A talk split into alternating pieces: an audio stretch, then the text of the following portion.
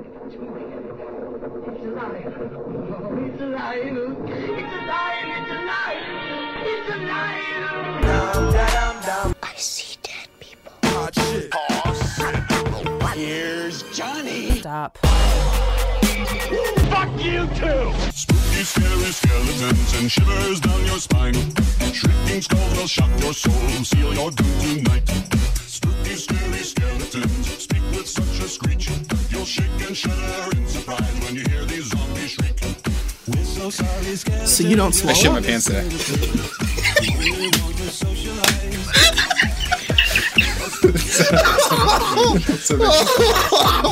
today. Oh, that's how we start by me asking you don't swallow and you telling me that you shit your pants today.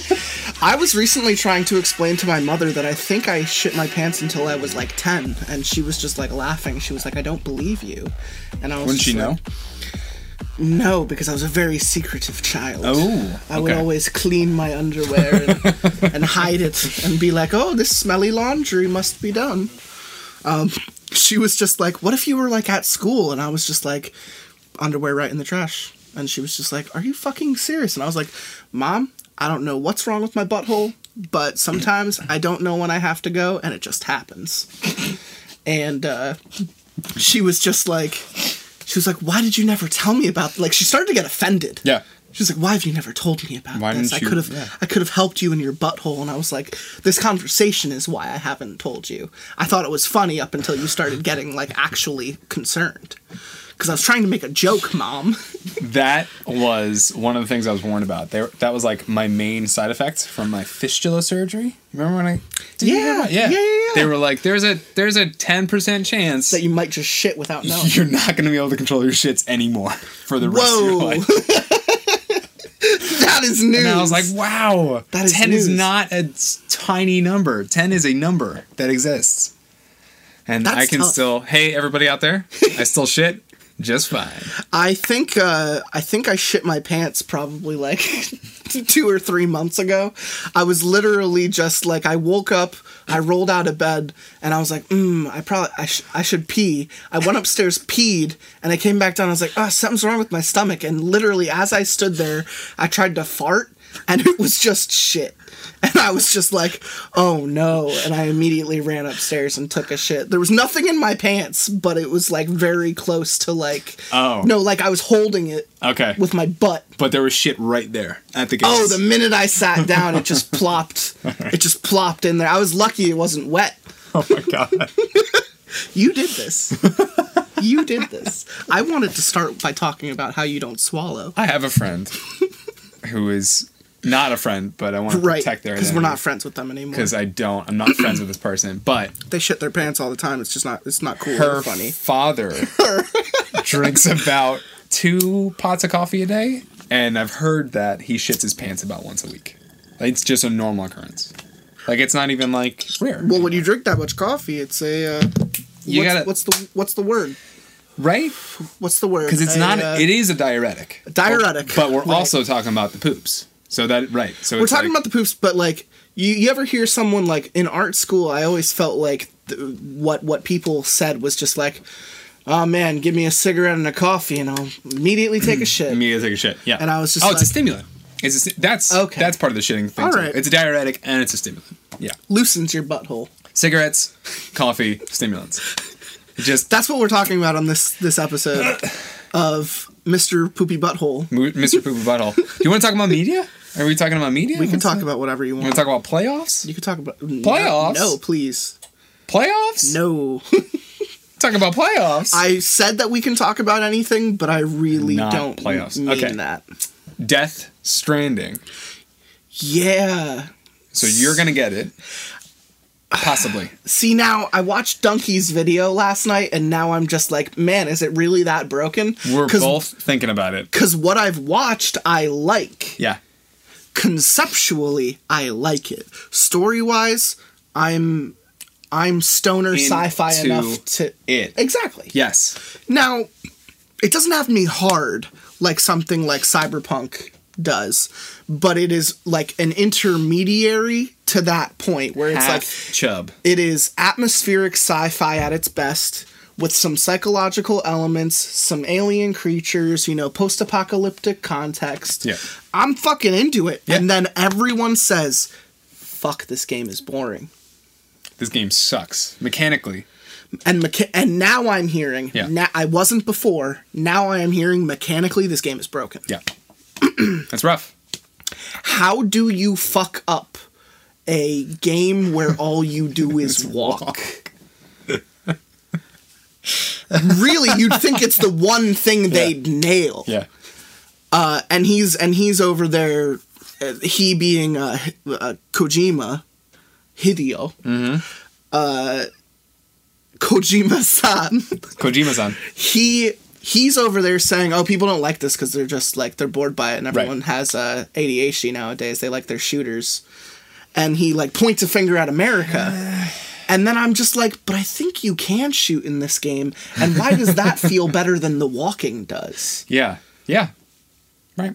So I think I'm still gonna get it, but it's Every- not it's not gonna be as expedient as I want to have it. Every other Hideo game has mechanically been sound, even if you don't like I see what you did there. No, what Every Hideo game? I like Hideo games. Hideo game? Hideo games. What the fuck are you talking about? Right. God Continue. damn it! Instead of saying video games, you're saying oh Hideo Hideo games. game.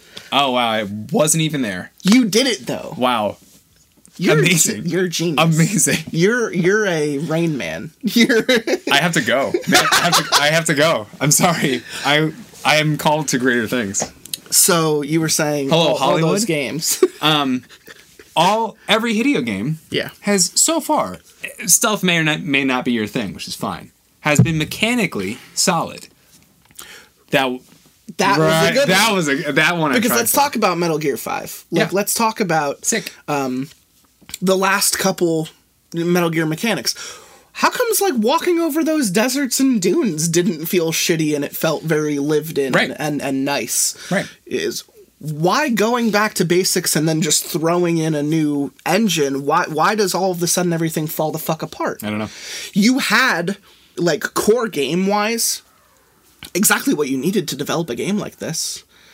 Change the story, change some of the tactics, and you could take the exact engine that was used mm-hmm. and just rebrand it and Let me- throw a new texture in there. Throw grass instead of sand. Can I give you a hot take? Hot take. This is controversial. Hot take. Coming from Django. Hello, excuse me. but this is the first full Hideo game without Konami. You think that you think that's I think it's just a controversial, like gamer will gamers will hate it opinion. So I kind of like it, gamers will hate it. but it I don't think it's like necessarily the correct like thing. I don't think that's necessarily what happened. I just think it's a hot take. it is I I love a hot take. What are you doing? Okay, listen. While he's gone, um, I have a new sponsor. The podcast doesn't have a sponsor, but I have a sponsor. The sponsor is um, Box Crate. So Box Crate is a monthly subscription service from the makers of Loot Crate, and It's just boxes it's just boxes. full of boxes. It's a box full of boxes. You get 17 boxes every box. And the value, the minimum value is a hundred thousand dollars, and you only pay forty dollars. minimum value. That's the minimum value, but some shipments will be more. Use promo code Django. That is a fucking hot take, though. There's a hot take, right? That's a hot take because you're essentially saying Kojima was nothing without Konami, I mean, uh, and that is and that is tough. they're doing fucking imagine slot machines now. So They've been doing slot Yeah, machines. they've That's why doing s- Silent Hill is not a thing. exactly. That's why I got canceled. So God damn it, Days. she got too sad. Just immediately left. She thought about PT and she just left. Um, okay, while he's gone, I want to tell you about another sponsor that I have. Again, this is not a sponsor of the podcast, it's just my sponsor. Um, currently, I'm being sponsored by Mazda, uh, the whole car company. Um, if you've been thinking about buying a new or used car, don't don't go with all the other guys. Go with Mazda. Do you remember Mazda?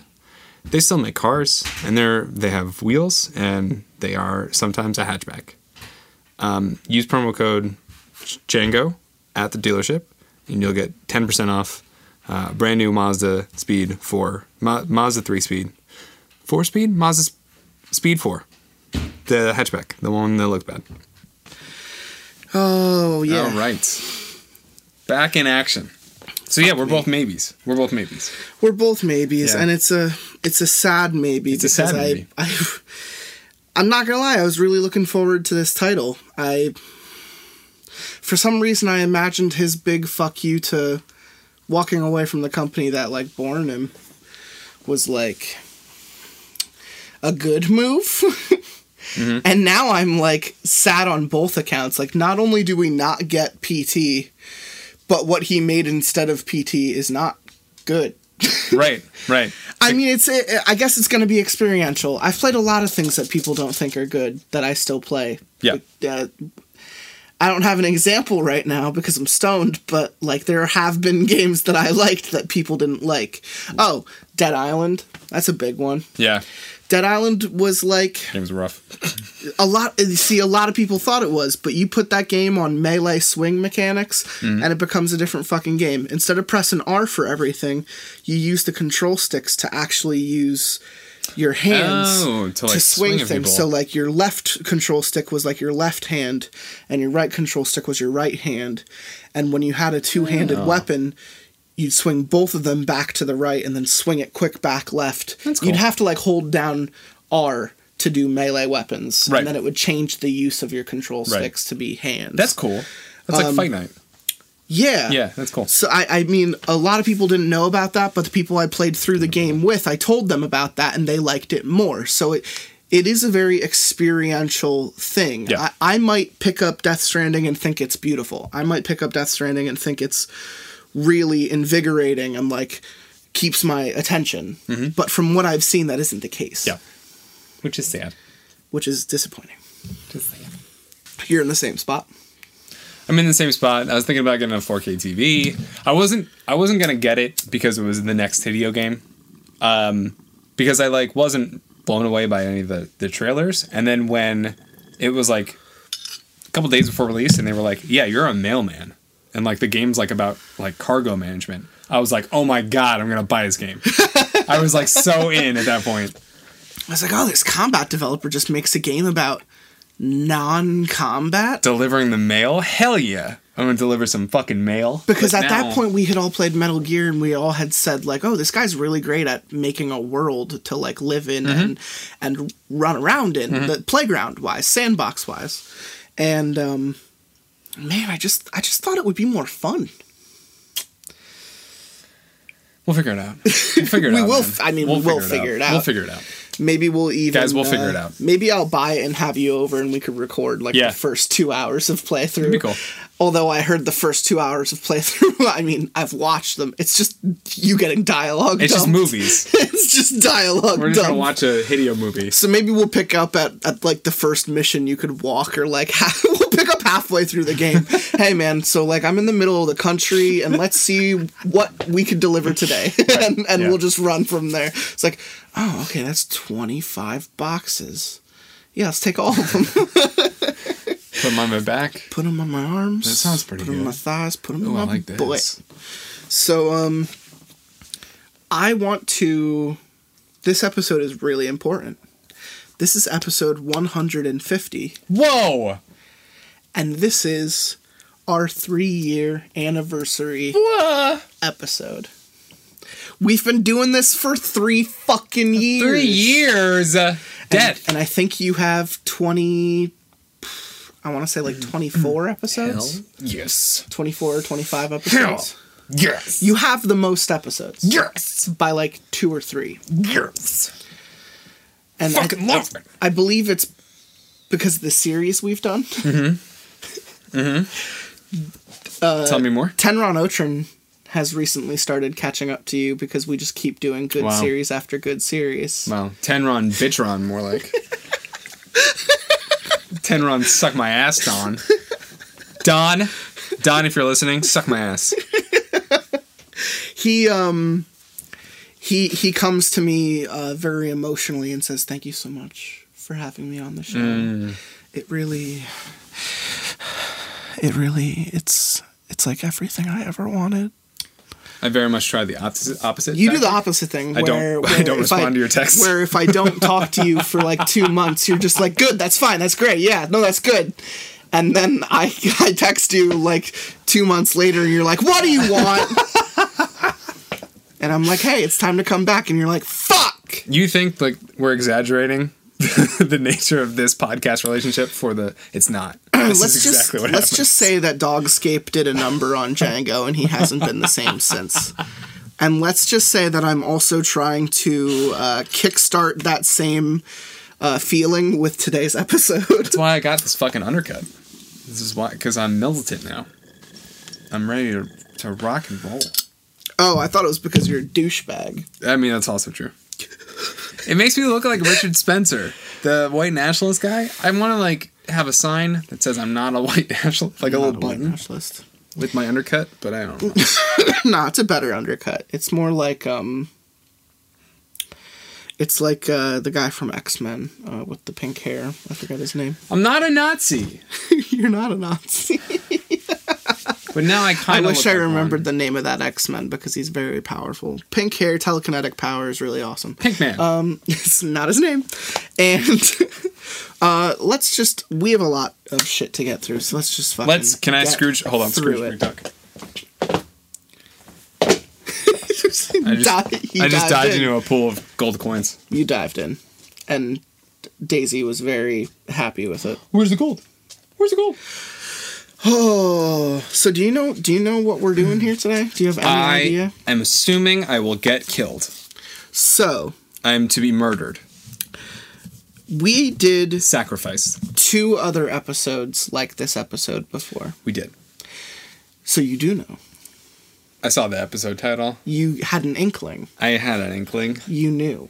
I had an inkling. Um, This is Games with Ghoulies Part 3, but this is going to be a different type of Games with Ghoulies, whereas uh, the last two parts we did, which, like, throwback two years ago, uh, I think it was 33 and 34 or 34 and 35. Sure. we did they were like creepy pasta games they were like instructions but exaggerated to be creepy and they're not at all meant to be like taken seriously some were better than others some were more deceptive than others some were um, just purposely creepy and stupid uh, to try and elicit or like a spooky response like someone playing like uh, the it's like candyman the whole uh, Yeah, yeah, yeah. stand in front of the mirror, front of the mirror. you know, Bloody Mary Bloody Mary. bullshit. Um, we we read several different like uh, stories about the subconscious Mm-hmm. and the like going into your mind, the the doors of your mind and shit. Yep. Remember I those. think today's story is one long version of people's bad experience with a game like that and how it Oh. affected their group when they played it. Oh, so this is a oneer? This is a oneer. Wow. Throughout the entire episode, we're going to be reading just one solid story. I think it's six parts. Wow. And it's either based on, and I don't actually know, it's either based on Three Kings or the Dream Door, uh, like challenge. Incredible. And we were really into the Dream Door thing because I tried doing it while you read it. And we talked about it afterwards. Oh, yeah, yeah, yeah. Uh, Yep. To close your Yep. eyes and Yep. you know imagine a house and what's behind the doors Yeah. Um, that could get really fucked up that could get kind of creepy and i feel like if you were to like have a professional hypnotist do that to you it would almost be crazy Some David Blaine shit? Worse Yeah. some like Some Derren uh, Brown some shit. like stir of echoes shit Yeah. Some like Final Fantasy 7 shit. Yeah When you're like in Yeah. the in the the thing and you got to go inside the brothel and you're like I need underwear. And then you have to go and fight all those bees, but the bees have like dicks. bees And Yeah, then you all of them you have to jerk off the bees and Uh-huh. then you get the underwear. Uh huh. It's exactly like that That's what I'm that's, So- that's what I'm thinking. So uh let i think we're just gonna hop into it do you have any hop in. like uh I'm running away. and he's gone and he ran it and he's I'm running away. the episode's over I'm, I'm gonna kill myself I have party favors. Oh, he's back. All right, never mind. That's next. Okay, that'll do. So, uh, Sweet. let's just get into it. Let's do it. Oh, okay. So this is called Seven Doors, and um, Many have requested the rules of a game I'm recounting over on Reddit No Sleep and Reddit 3 Kings, which is the mirror one. I don't fuck with mirrors, specifically when I'm tripping face. I don't fuck with mirrors. Uh, the physical things still don't carry over, but he did multiple hand signs and it, to the rhythm of his Little speaking. stupid ass bitch. I ain't fucking with mirrors. So here are the rules as we played them 20 years ago. My experience as a 12 year old with this game are being cataloged after this. Okay, boomer. That's right, right, right, right. The rules. In the podcast. Unsubscribe. Kill yourself. the rules. Seven Doors is a game involving light meditation and imagining oneself being projected into another place in your mind. We decided that we would project into a clearing in a heavily wooded pine forest, similar to the forest that we met in the real world to play together. You can choose any place you like, but I recommend using the same place to enter and exit from every time to help with continuity. At least two people need to play. You should never try to play by yourself, as the second person is there to pull you out, so to speak, and you may get stuck if you try by yourself Get me out. pull, pull it out. There was also the fear that you might eventually not be able to discern what is real anymore if you continued to go in by yourself, as your presence of your friends would be the signal to your brain that you were back in the real world and not in another projection. Ah, so it's like Inception. Yeah. Getting lost in the dream. Yeah. The person who is quote unquote traveling lies down, and the person who's guiding quote unquote places their hands over the traveler's eyes. If there are other people present, they should make a circle around the guide and the traveler. This is apparently for protection. Everyone, and they all have to wear condoms. Everyone who isn't the traveler begins chanting seven doors. When the traveler seems appropriately relaxed, the chanting stops, and the guide will begin asking leading questions such as What do you see? What do you hear? Do you smell anything? etc. What do you think about my haircut? I just love, I just love that uh, the way they get you to calm down is just by going like seven doors, seven, doors, seven doors, seven doors. That's really calming, and Don't I worry, you can sleep always to that pull out. every night. Just remember you can pull out. Always pull out. Wherever the traveler first arrives, that's the place they have to return to before the guide pulls them out. The guide counts down from five, and after reaching one, demands open your eyes. At this point, the traveler is officially quote unquote out and can open their eyes in the real world.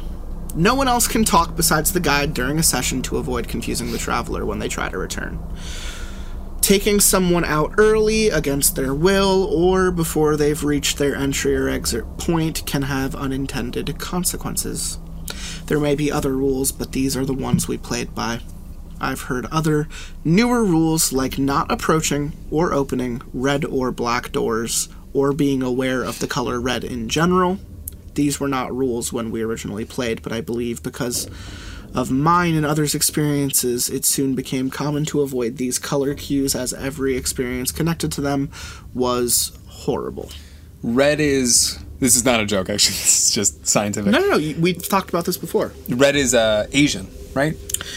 What? It's an Asian trope. No, red is an Asian trope for for death. Red is associated with death in Eastern cultures. Someone comment on this episode.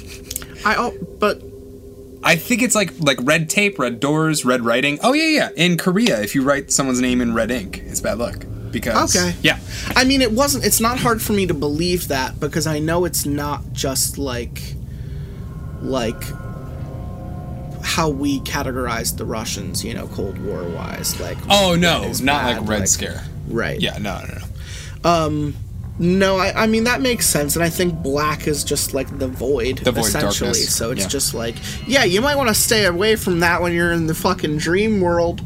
But what about like pink doors? Those are the, those are your latent homosexuality doors. Oh, okay. You might want to go through those. You might wanna experience Kids, those. if you see a pink door, I've don't be afraid of it. those doors. You know, why don't you just like check out what's on the other side, and then maybe close it, and then maybe open it, and then maybe close it again. You can always pull out. You know the switch on parts. you could always pull out. Yeah, you could take it. Listen, I'm not sure how we started or who had the idea first, but when I was in middle school, I had a group of friends who would all go into the woods together, past the racetrack, and play a game we called Seven Doors. Okay, so question on the first sentence, probably bad, probably bad omen. Why is there a racetrack at the school?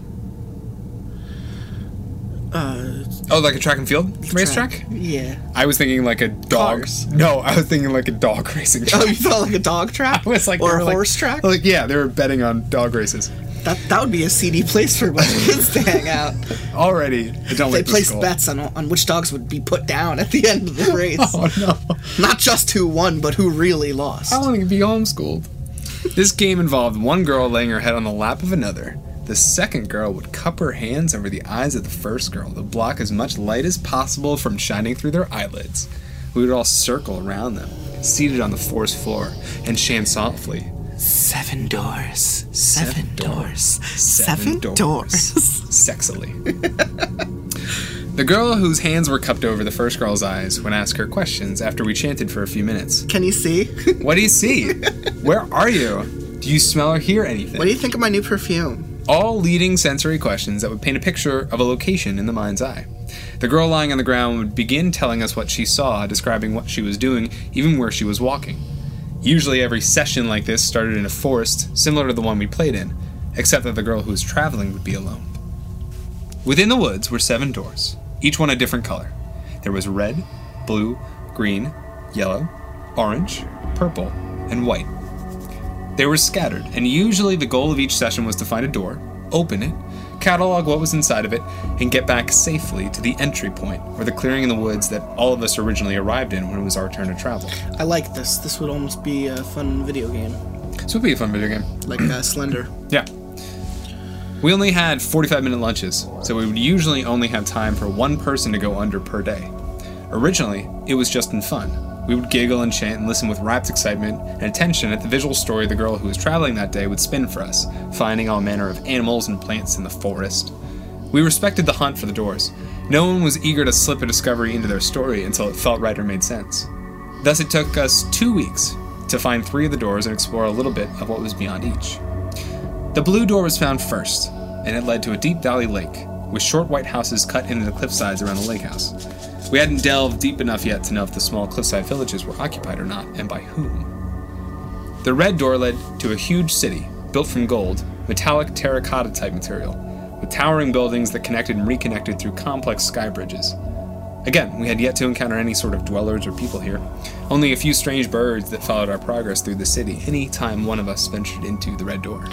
I I'm a little I know that they say dream reality wise like your subconscious kind of just creates people but under this type of like context and this type of like experiment I'd almost like be afraid to see anyone you know like I Like you think just- it's better to be alone. this that. doesn't feel like regular dreaming. This No. feels like a, uh planar, you know, planar walking, planes walking Mm-hmm. type of shit. And um, I just know not to fuck with that. No, every person that I ran into in a night terror was a monster. I never ran into a regular person in a night terror. Yeah. Yeah. Yeah. No, that. Yeah. Yeah. The green door led underground into To a dank-ass room. glowing grotto. Fuck yeah. Fuck yeah! Filled with soft fluorescent fungus that wove across the ceiling like a network of fine jeweled thread. Yo, did you just say fungus? Fungus. Oh yeah. There was a single fungus fire pit yeah, with a crackling fungus fire lit at the water's edge, and a small tent suitable for one, maybe two people, at the most, further in the darkness. Blaze it. We were slowly moving beyond the point where it was a game. In the beginning, perhaps we had tapped into the effectiveness of soft repetitive noise and some sensory deprivation by blocking the light from the eyes, and achieved some very mild meditative states. It may have helped with our intuition, our ability to get lost in our world that we all created together. Like a creativity exercise done to stimulate those more abstract portions of the brain that we are so plugged into as younger kids and lose access to when we get older. Maybe we were just the right age. Not quite children anymore, not quite grown women, but in between. Are they all girls? That's what they're saying. Well, but in between, a gray state of being. Transitional creatures, each with a foot in two different worlds. Maybe that is what made us susceptible. Who knows? Sure. I remember going under on a Wednesday when my turn came around again. My friend will abbreviate her name to Jay, had her fingers cupped loosely against my cheeks. My name's Jay. She had been taking guitar lessons, and I remember how calloused her finger pads were against my 12 year old skin. I play guitar. It made it harder for me to concentrate for a while, to sink into that soft, fuzzy, half awake state that made it easier to make up stories. A flash of irritation shot through me, but I quenched it, squeezed my eyes shut, and tried to concentrate. The anticipation in the circle around us had changed in the last week. No giggles or smiles. We used to make faces at each other across the circle to try and get one another to crack the chanting with a laugh. But the last few days, everyone had intently stared at whomever was on the forest floor, focused, resolved. There was a mystery here, and we were going to figure it all out. Hindsight is always 2020, isn't that what they say? If I could stop my 12 year old self somehow. Foreshadowing.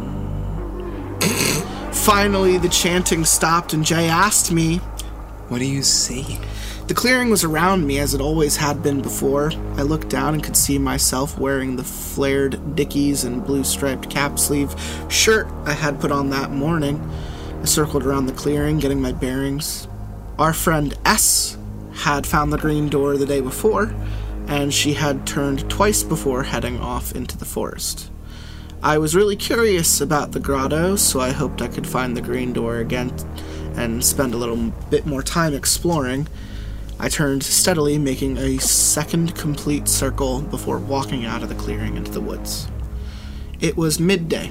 Sun shafts broke through high canopies of thickly layered pine trees. Dead needles and rocks crunched under my shoes as I walked, threading in between tree trunks and larger ferns. I described the landscape around me in colorful detail until I was stopped short when Jay asked, Do you hear anything? Ha! Besides my own footsteps, I hadn't actually thought about sounds yet. I figured finally tuning into the forest around me. There was a stillness, a heaviness to the forest that seemed to dampen all noise as if coming from underneath a blanket. I waited, but besides me, there was no sound, not even one of the creatures my previous friends had identified in earlier explorations. My mind was a total blank. I don't hear anything, I whispered, and somehow saying it out loud filled me with a sudden, blood chilling dread. Ice in my veins, I slowly turned in a circle right where I was standing, peering sharply into the woods around me. This was strange. Something was off. I didn't see anything out of the ordinary, but this was weird. Suffocating stillness seemed much different from the soft, breezy forest we had come to know. I don't know why I was stupid enough to do this, but I called out, Hello? A pause. Then, in the distance, a sound. Leaves rustling? The snap of a branch, so singularly loud in the stillness that it might as well have been a gunshot. My heart cracked and fire surged through my limbs. I whipped around and began running back to the entry point, the clearing where we all entered and exited from. Fuck. What was I thinking? I should have realized something was wrong before then I arrived, but nothing had ever happened before, so why should it now? My breathing came fast and hard as I dodged tree trunks and leapt over exposed roots. Jay later told me that I had called out hello and then started almost hyperventilating. She had been tempted to wake me up right then and there, but we had a rule about waiting until a person had returned back to the entry point before coming back. Something about exiting the same way we entered in order to keep everything structured and ensure that we had really woken up. I was mostly looking down at the path as I ran to ensure that I didn't trip on a root or large rock, so when I looked up briefly and saw a dark, hulking shape ahead of me in the woods, my heart nearly stopped right then and there. Shit! I veered suddenly, dodging behind a pine tree, clutching the rough bark in my hands as I pressed myself against the trunk. I stuffed my hand in my mouth, stifling my gasping breaths, ears craning desperately for any sound. What was that? Were my eyes playing tricks on me? What in the actual fuck is going on? I waited, hearing nothing but the thick silence and my own blood pounding in my ears. After a few moments, I cautiously peered around the edge of the trunk. It was closer to me now. I hadn't heard anything, but there, in the direction of the dark hulking thing I had seen earlier, I could make out the distinct rectangular shape of a door. What is it? What do you see? Jay's voice squeaked a little higher than normal. There's a door ahead of me, I whispered. I stared at it, fingers white knuckled and stinging with sharp pain as the rough bark of the tree dug into them. A door? A pause, then Jay spoke, her voice calmer, colored with curiosity. What color is it? Is it green? I swallowed hard. It's black. I stood alone in the woods about 50 yards ahead of me, a dark solid stain on which the light of the sun seemed not to touch. I couldn't see much else from my distance outside of a faint embossed pattern covering the center of the door. There was a long pause, then another voice from the circle of our friends around us. I thought there were only seven doors. Elia, shh! Well, she's changing the game. We haven't even found all the doors we decided to have yet, and she's making more doors? I couldn't be sure, but it was starting to look like somehow the door was getting closer to me through the woods. I'm running around it, I said, and began moving through the trees, circling around the door to the left. It didn't seem to move while I was looking at it, yet every now and then I realized that even though I was moving around and away from it, it somehow was closing distance between us. When I realized that in the time it took for me to circle around it, it managed to half the distance between us. I couldn't take it anymore. I broke my gaze, turned, and ran full sprint. I was nearly at the clearing. Just make it in the clearing. Get, out of here. It's a door. It's not like it's going to chase me. And the trees broke up ahead of me, opening up into the clearing and my way out. I gasped in shaky relief and slowed for a moment, peeking over my shoulder to see if the door was still following me. There was nothing behind me but trees and forest, and I almost laughed. Guys, I think I lost. I turned and screamed as I nearly ran right into it. It was three feet in front of me, and I barely avoided slamming right into it, throwing myself off to the side into the brush. Fuck you guys, I cried. Fuck! Fuck, Jay, get me out! Get me out! Are you in the clearing? Her voice was sharp. I scrambled to my feet and threw myself around the door, taking off in a hard run. The moment my toes passed the edge of the forest into the grass, I said, Yes, yes, get me out now! Uh, five, four, three, two, one, and open your eyes. Sunlight nearly blinded me as Jay's hands lifted from my face and I scrambled up, frantically brushing dead needles off that had collected on my backside. I was panting. Jay's face looked pinched as she watched me. No one else said anything for a long time before Elia finally spoke up. I can't believe you didn't open it. Are you shitting me? A creepy black door? The remembered sight of it chilled me and I shivered unconsciously. No thanks.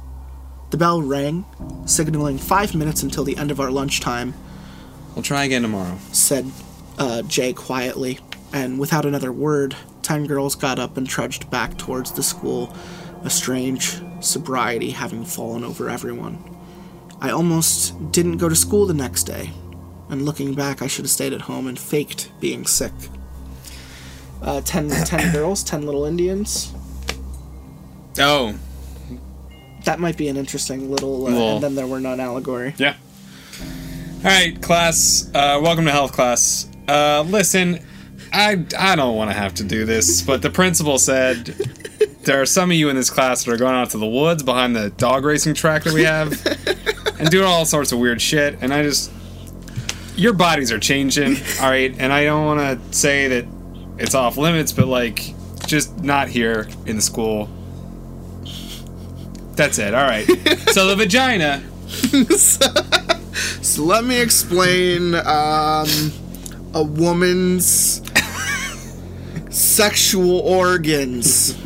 Um, for some reason, there's a little note here that I didn't read. Who do the note? I wasn't planning on this being a series of posts, but as I began recounting my memories, I realized that there was just way too much for one post, so I'm breaking up the more notable experiences into individual parts.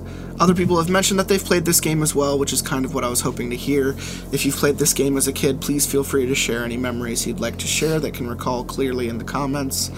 I seriously thought that we made this game up, but it sounds like it was more of a common thing to do as a kid than I had originally thought. I mean, I definitely didn't do anything like this, but um, I did like, uh, you know, uh, stay up all hours of the night and watch like horror movies and get spooked all the same. You know, Yeah, sure. Part two. I do like that. And when we met out in the woods the next day for our lunchtime adventure, Everyone was a little quieter than usual, but most of the girls had regained their good humor. Ice cream. I, however, had not. I had slept poorly the night before, waking multiple times throughout the night, drenched in sweat despite the Pacific Northwest dreary, forever 50 degrees weather. I had no recollection of my dreams, but it was hard to peel myself out of bed this morning. Needless to say, I almost didn't go to school, because I knew they were going to try again and maybe even actively look for the black door. We were a curious bunch, and no one had seen it or experienced it besides me. I was silent the entire way into the forest, even when Elia showed up next to me as we walked, digging an elbow playfully into my rib. Did the black door follow you home? She mock whispered. Elia, the day you take something seriously is the day I die of shock. Aubrey had come up behind us and swatted at Elia's backside. Elia shrieked and leapt forward, skipping ahead of us a few steps and laughing. Should we call it eight doors now, since Kat found a new door? This came from Emery, walking a little off to our left. No, I said quietly. I don't even really know what the hell I saw, but let's keep it at seven. Somehow acknowledging the black door's existence seemed like it would make things worse. Or maybe I just wanted to pretend like it never happened at all. Emery fell into step beside me. Did you see anything on it? You know, besides that it was black? I shook my head. Honestly, I wasn't looking super close though. I think there were designs in the center, but of what, I don't know. When we got to our spot in the woods, Jay and the other girls were already there. We formed our circle, with a girl named Loran, taking the honored position of the traveler this time. Jay did most of the question asking when it wasn't her turn to travel, so she knelt on the carpet of dead pine needles first before Loran lay down and situated her head on Jay's lap. You ready? Asked. Loran nodded and shut her eyes. Jay cupped her hands and placed them over Lauren's face. She took a deep breath, shut her own eyes for a moment, and then nodded briefly. The circle of girls began chanting. Seven doors, seven doors, seven doors. After a few minutes, Loran's breathing had become slow and heavy, as if she were sleeping. We could see her belly rising and falling beneath her baggy Soundgarden shirt. Nice. Her hands fell open and slack at her sides. Her feet splayed outward gently. Nice. She looked deflated against the forest floor. No, no, don't make it creepy. I was, I was talking about Soundgarden, not a 12 year old girl. fuck, fuck, fuck. Delete the episode. Abort. She looked deflated against the forest floor, as if she were a discarded doll with all the stuffing ripped out. Jay's voice cut through our chanting, and all of our voices fell silent. What do you see? Lorraine let out a slow breath. Her voice sounded tiny as she said, I'm in the woods, in the clearing. A pause, and then, I don't see any doors. I'm gonna start walking west. Do you hear anything? A pause. There's a breeze, really slight. I can see the leaves rustling, but like nothing else. Do you see the black door? This came from Emery. And Jay looked sharply across the circle at where Emery was sitting. It was against the rules for anyone besides the question asker to stay Yeah, to say fucked up. anything or You're ask like questions. inviting it to happen.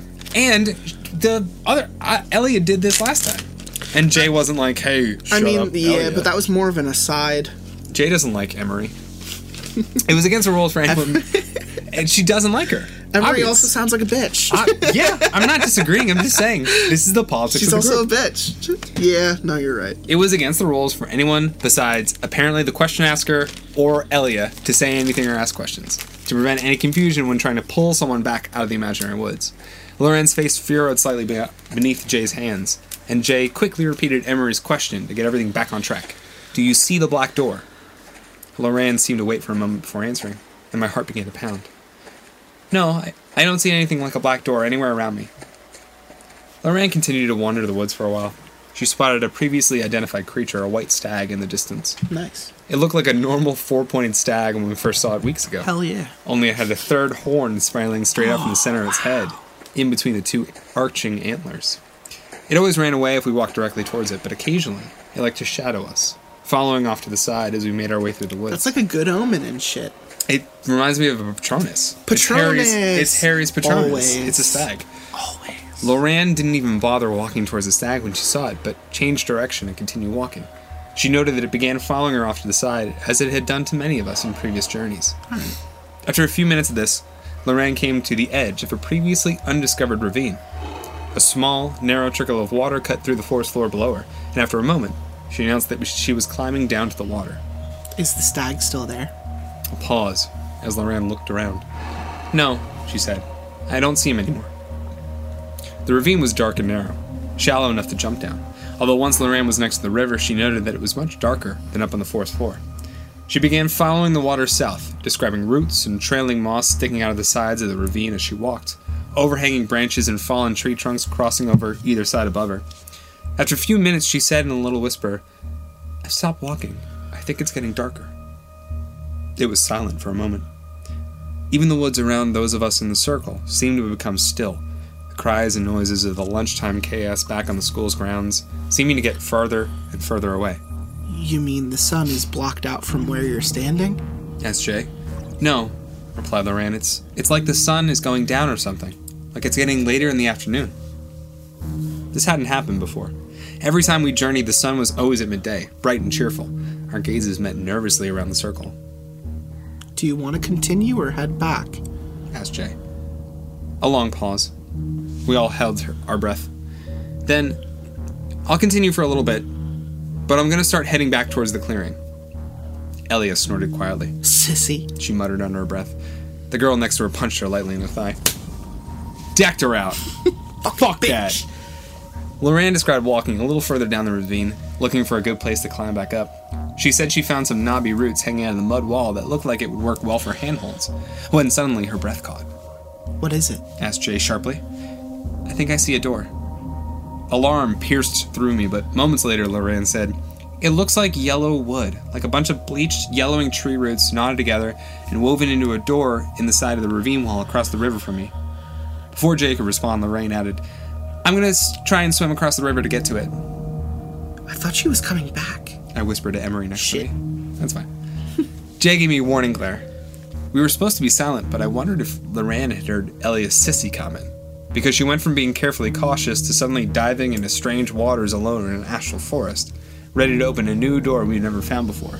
If you're listening, and you're on my wavelength, Wavelength. wavelength. Loran described herself walking into the river water. The current wasn't terribly strong, and she waded out to the center, carefully stepping on submerged boulders scattered along the base of the river. She got almost to her chest when suddenly her relaxed, deflated body stiffened in a spasm, and she let out a choking gasp. Whoa. I, I'm sorry, I read ahead. I'm fucked No, it's up. fine. What is it? It's in the river! Lorraine's voice was a squeak. Holy shit, there's a black door in the river! It's right underneath me. I almost stepped on it. I almost stepped on it. Oh my god. Her fingers were clenching and unclenching against the forest floor. Oh fuck, I'm coming back right now. Shit! It's right there, how the fuck? Come back, Loran. Jay said sharply. Hurry, just get back to the clearing. Loran described herself turning and splashing inelegantly back to the shore, launching herself out of the water and climbing the roots up the side of the ravine. Her breath began coming in short, sharp gasps, feet twitching and hands scrabbling slightly against the ground. She said that she had gotten to the top of the ravine and crawled away from the river on hands and knees and had turned around once, only to see that the black door was now at the edge of the ravine where she just climbed up, towering against the backdrop of trees and sky and completely shadowing her from the sun. No, no, no, she began muttering to herself. I'm running. Fuck, it's right behind me, guys. What the fuck? She began panting again, her chest heaving across the ground. I felt a cold sweat against the back of my neck, watching her. A few of us had grabbed each other's hands, gripping for dear life, white knuckled in our circle. After a few moments, Jay asked, Is it still behind you? a short gasp from Loran. Yes, she said. Every time I look back, it's a few more gasping breaths. It's maybe ten feet from me. We waited as she panted across the forest floor, her body wriggling and writhing in distress. Then she let out a sharp cry. Loran, Jay's voice was alarmed. what is it? It's starting to appear next to me, off to the side. Just not there one minute and then there again in the next. Oh, fuck you guys. Then she suddenly inhaled deeply. I see the clearing, Hurry, Jay muttered. just let me know when you're there. Loran described looking over her shoulder and off into the woods on either side a few times. As she neared the clearing, she said she lost sight of the black door. She checked the woods one more time as her feet crossed the threshold before saying, Jay, I'm here, get me! Her voice cut off with a horridly loud scream, loud enough that every girl in the circle jumped. It's in the middle of the clearing! Jay! Jay, it's fucking opening! Five, four, three, two, one. Open your eyes. Jay ripped her hands back off of Lauren's face. Loren's eyes snapped open and she sat bolt upright, one hand clutching at her throat. Oh, Jesus, she said, gasping. Oh, holy shit. We all closed in around her, asking a million questions. What did the door look like? Why was it following her? How was it opening, quickly or slowly? Did she get a glimpse of anything behind it? Who killed Hannibal? Once Lorraine caught her breath and calmed down a little, she, she said that it had begun slowly swinging outward as she stepped into the clearing, so she didn't get a good look at what might have been behind the door. She noticed a pattern on the door, especially the few times it had gotten close to her, and with a shaky hand, she took a stick and drew a long horizontal line with three shorter lines beneath it, two that were right next to each other, and a third one centered and a little below it. Around the line, she drew a circle. That's all I can remember clearly, she said. There was more, but those were the biggest designs. She drew a shaky breath. I know we're here to explore and learn, but you guys, I just don't. I don't want to get near that thing. She shivered visibly. There's something wrong with it. The bell rang across the forest and we all stood up, brushed dead needles from her clothes, and began the slow walk back to the school. Lorraine was unusually pale, and she kept rubbing in her eyes. Are you okay? I asked. Honestly, not really.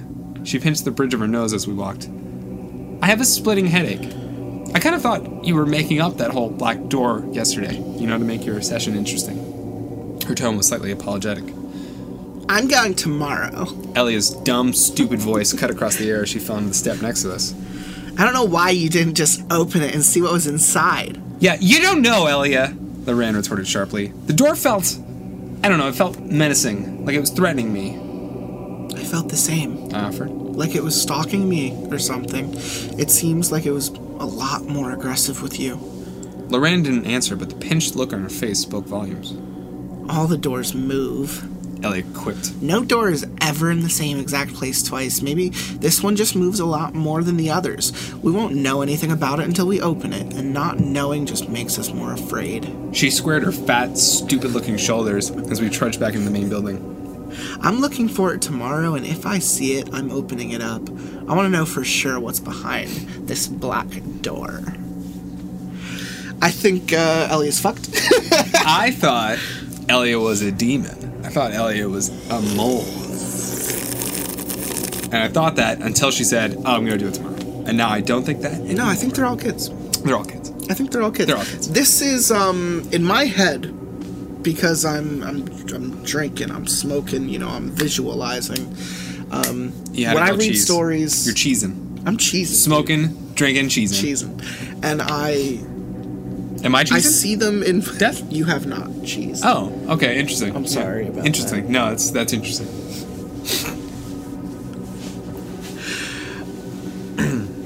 sorry, what?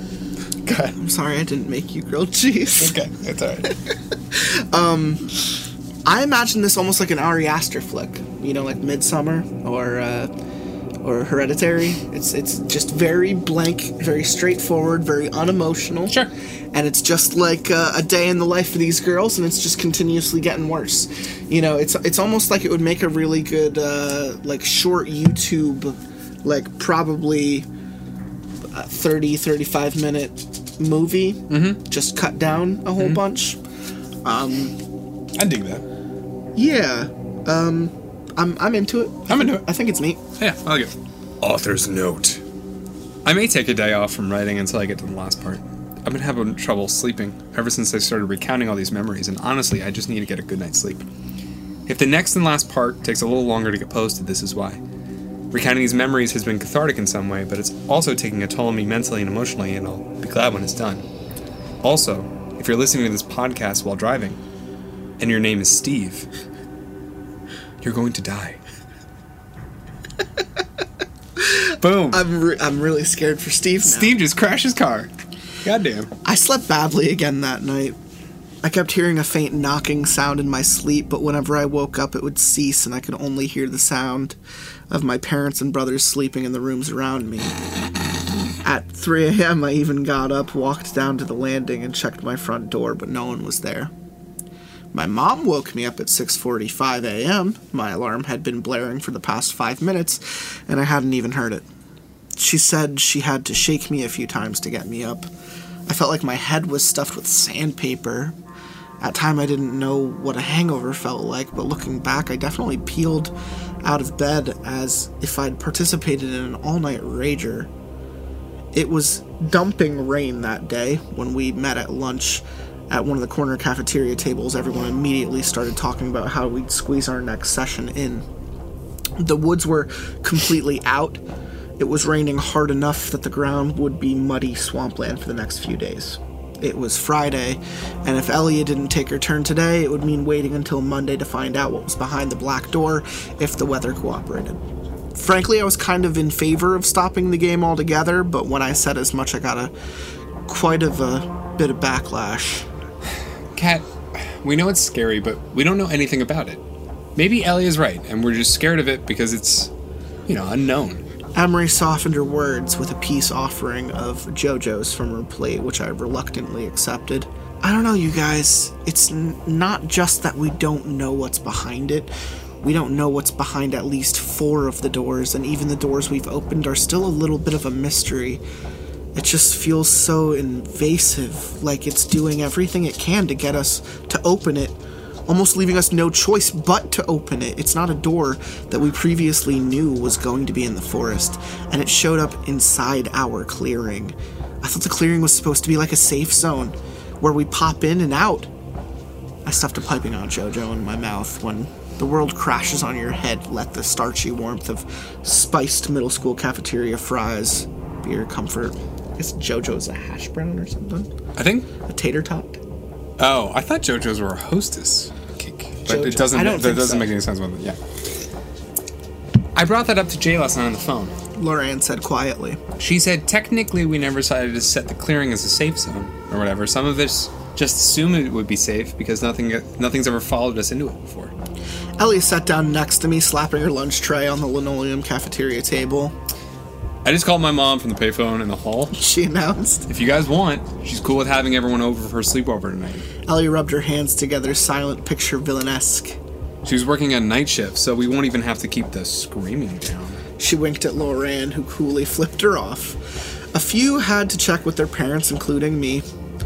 Uh, Sheena, I called her S in a previous post because I needed time to check that she was okay with me posting her name, said that she had plans already and couldn't make it.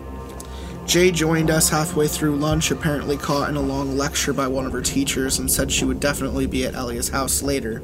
Are you sure you want to do this in your house? Aubrey asked. I mean, we've always done it in the woods. She seemed about to say something else, but changed her mind at the last minute and began stabbing at the steamed vegetables at her plate listlessly. Ellie shrugged. Not my first choice, but I don't want to wait three days to find out what's behind the door. I'm worried if we wait too long, it won't be there when we get back. She smiled wickedly. Besides, if something follows me back to my house, maybe it'll eat my sister first. Elia lived with her mom and older sister at her stupid fucking house in the lower south side of my hometown. Not the wealthiest of neighborhoods, but still clean, respectable, and only a little rundown. Her mom was a nurse who had been pulling late night, early morning shifts for the past two years, so she was on her way out once we were all situated, sleeping bags strewn over the tiny living room, with three ordered pizzas and a massive box of Diet Cokes on the counter. After repeatedly telling us to call her if we needed her for anything, she left. The moment her little Toyota pulled out of the gravel drive and disappeared down the road, everyone turned in silent unison and looked at Jay. She scowled. Can I finish my pizza first, you assholes? I was nervous, but strangely less afraid than I had been for the past few days. Somehow, in the slumber party setting, it actually felt more like the game again. My friends were all laughing and shoving each other as we all moved the furniture around to accommodate a circle of seven girls in the middle of the room, with Jay and Elia getting situated in the middle. Sheena's gonna be pissed that she missed this, someone said. Okay, everyone chill for five seconds. Should we light some candles?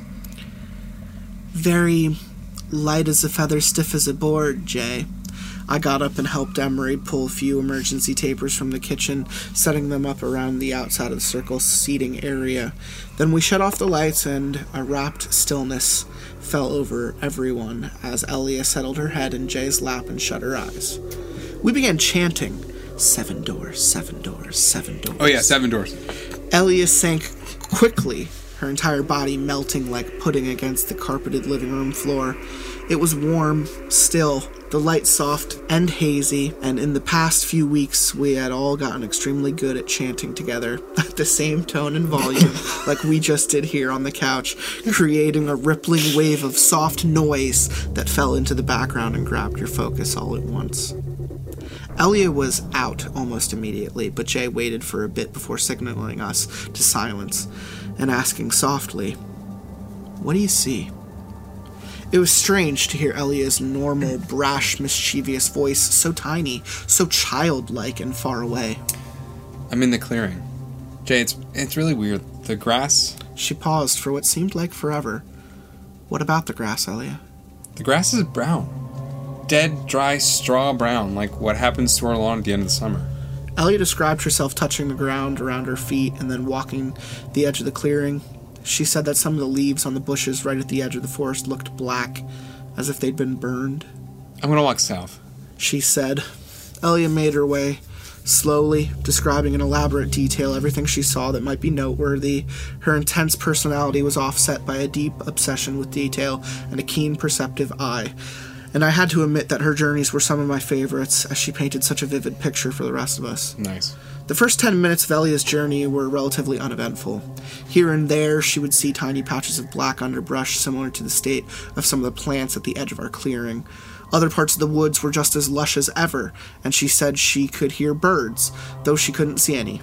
She caught sight of what we had decided to call the green monkey a few weeks prior, a little primate like creature with long tail and peacock green fur that shone iridescent in the light of the sun, like the wing of a raven or a crow. She called to it a few times, but it seemed content to peer down at her, head cocked from one side to the other as she whistled and coaxed. Eventually, Elia grew tired of this little game and kept walking, and the monkey didn't fucking follow her End stupid episode. ass. End of the episode. She claimed that the woods were beginning to get darker the longer she walked through them, similar to Loran's experience of time passing as she explored the forest in a previous session. We were so wrapped in her description that when she abruptly said, I think I see a building. there were more than a few soft gasps from the circle. Yeah. We'd found buildings through some of the doors, but we never found any sort of non organic structure in our woods before. Elia described what looked to be a large farmhouse or barn, settled in a part of the woods that was less densely populated by foliage than the rest. There seemed to be smaller trees arranged in neat rows to the east of the building, planted in a bare open plot of earth edged by pine trees we were used to in the forest.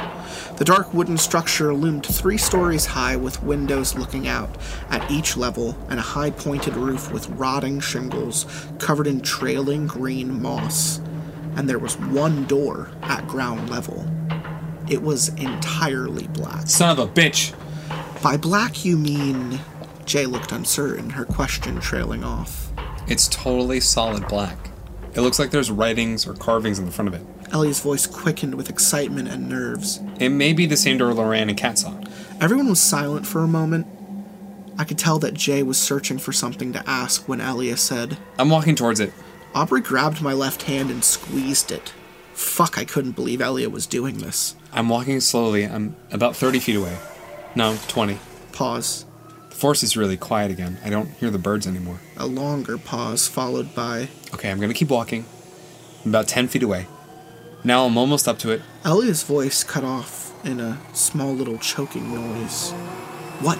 demanded Jay. What is it? Elia let out a slow, unsteady breath. I'd known her for years, and despite all her bluster and bravado, I could tell that she was shaken by whatever she was looking at. There's a bunch of symbols and carvings in the door. I see that the pattern that Loran described. Lots of smaller shapes, lines intersecting, making stars and wheel- weird holes. Sort of like those illusion tunnels we drew with a protractor in our class. And. Jesus, okay, so. Elia took a deeper breath. So there's also a bunch of names. What names? Jay was staring so intently down at Elia's face, I don't think she even remembered the rest of us were there. Names like Jimbo Schmidt, Betty 2x2, The Big Cheese. Rumble foreskin. It's our names. Jay was staring up already. mm, Fuck. Our names are all over the door. I'll never be able to fully describe the sudden gut puckering, hot and cold dread that sank from my head to my feet in that moment. It felt like someone poured live ants down the inside of my back. Aubrey was nearly breaking my hand with her grip, and I just let her. My painful, squished knuckles were the only part of my body that wasn't crawling. Elia described the location of each name. Hers was right above the circle. My name was right to the left of it, Lorian's to the right, Jay below. The other girls' names flared at different points in between, creating a star of letters around the central symbol. I'll draw what symbols I can remember when I get back. Elia said quietly. She took a shaky breath. But I'm gonna open it. Elia, don't! Emery squeaked. Jay didn't even reprimand her, but it was pointless anyway. Her attention was solely on Elia's face, as were all of ours. Elia described grabbing the black round doorknob and turning it slowly. She said it felt warm against her palm, as if she were taking a person's hand. The door was silent as it opened, but barely a whisper as Elia stepped back to pull it wide. Past the threshold, she could see what looked like the inside of a barn. Strawn littered a dirt floor, and it was horribly dark. Beams and support poles scattered around the wide open space in front of her. What else do you see? Jay asked, breathless. Not much. Elia responded. After a few moments, she said resolutely, I'm going inside. Fuck, Elia, stop it. Just come back. We saw what was inside and now it's over. You did what you said you'd do. I spoke without really meaning to, but again, Jay didn't reprimand me. Tonight was a night for breaking rules and doing stupid shit, apparently. I'm already inside, fuckface. It smells like, well, like a, a barn, like horses and dirt and hay. Elia's voice grew a little stronger as the moments passed. It's dark, but there's still some light coming in through the windows. It looks like there's some stalls and stairs leading up to a second floor. Everything is really. Here's where she paused, as if considering her next words carefully. Everything is gray. Even the forest outside the windows looks gray, like an old black and white movie. A pause, and Elia lifted her hand off the ground where she lay in her own living room. Then, You know, like the Seal song. Ba-ya-ya, ba-da, ba-da-da-da, ba-da-da. I'm looking at my arm, and even my skin is white, like blanched white. There's no color anywhere. She described herself walking towards the stairs at the back of the barn, looking around for a lantern or flashlight or something to help her see. After a few moments, she stopped and said uneasily, I just, I just noticed it now, but it's been happening since I walked in here. There's like a weird sound going on in the background. I don't know how else to describe it. It's super quiet, but kind of like low and choppy, with a kind of low rumbling beneath it. Her voice became distant for a moment. Like I'm hearing a helicopter in an earthquake, but on the other side of the world. Jay wasn't even asking leading questions anymore. We all just listened, silent, rapt, as Elia described, reaching the stairs and taking a hold of the railing. As her hand touched the banister, she let out a sudden shriek. Baby, I can beg you to a kiss from the rose on the grave. Ooh. The door, Stranger feels a yeah. the door. Fuck, the door just slammed shut behind me. No! Jesus, fuck, that scared me. Elia, you need to come back right fucking now, Jay said forcefully. It's fine. It's fine. Nothing else happened. I'm that just, fine? The door closed. I'm just. God, that fucking sound. It's still going. It's making my head hurt. It's like once I notice it, I can't stop hearing it. like seals, because from Baby! Elia took a shaking breath and then reached for the banister again. She climbed the stairs, eyes straining up through the darkness. It looked like the stairs wrapped around and led up to a third level, but as Elia climbed, she casually glanced out the windows in the stairwell looking out over the orchard. Her breathing stopped for a moment, and Jay gave her a little shake. Elia. She let out a huge breath and began breathing a little faster. There's something coming through the orchard, towards the barn. Like the, sh- the shadow of a person, but not a person. Tall. Like almost as tall as the orchard trees. A pause and then Okay, I'm getting the fuck out. That's fucking nightmarish. Elia turned and ran back down the way she came. She said she raced for the black door at the entrance to the barn, grabbed the knob, and flung it open, only to see the say gray landscape stretching out ahead of her that she could see through the windows. The lush, colorful green forest she had trekked through to get here was gone. Shit. Elia said she tried shutting and reopening the black door a few times, willing the green forest back into existence, and every time it reopened onto the colorless world. And when she glanced over her shoulder, she said the tall shadow was almost to the barn. You guys, what the fuck do I do? Do I just walk through and try to come back the way I came? It's it's not the same forest. She gasped sharply, suddenly, and then almost squealed out. It's here. It's looking in the window at me. Jay, I said in a panic. Jay, we have to pull her out now.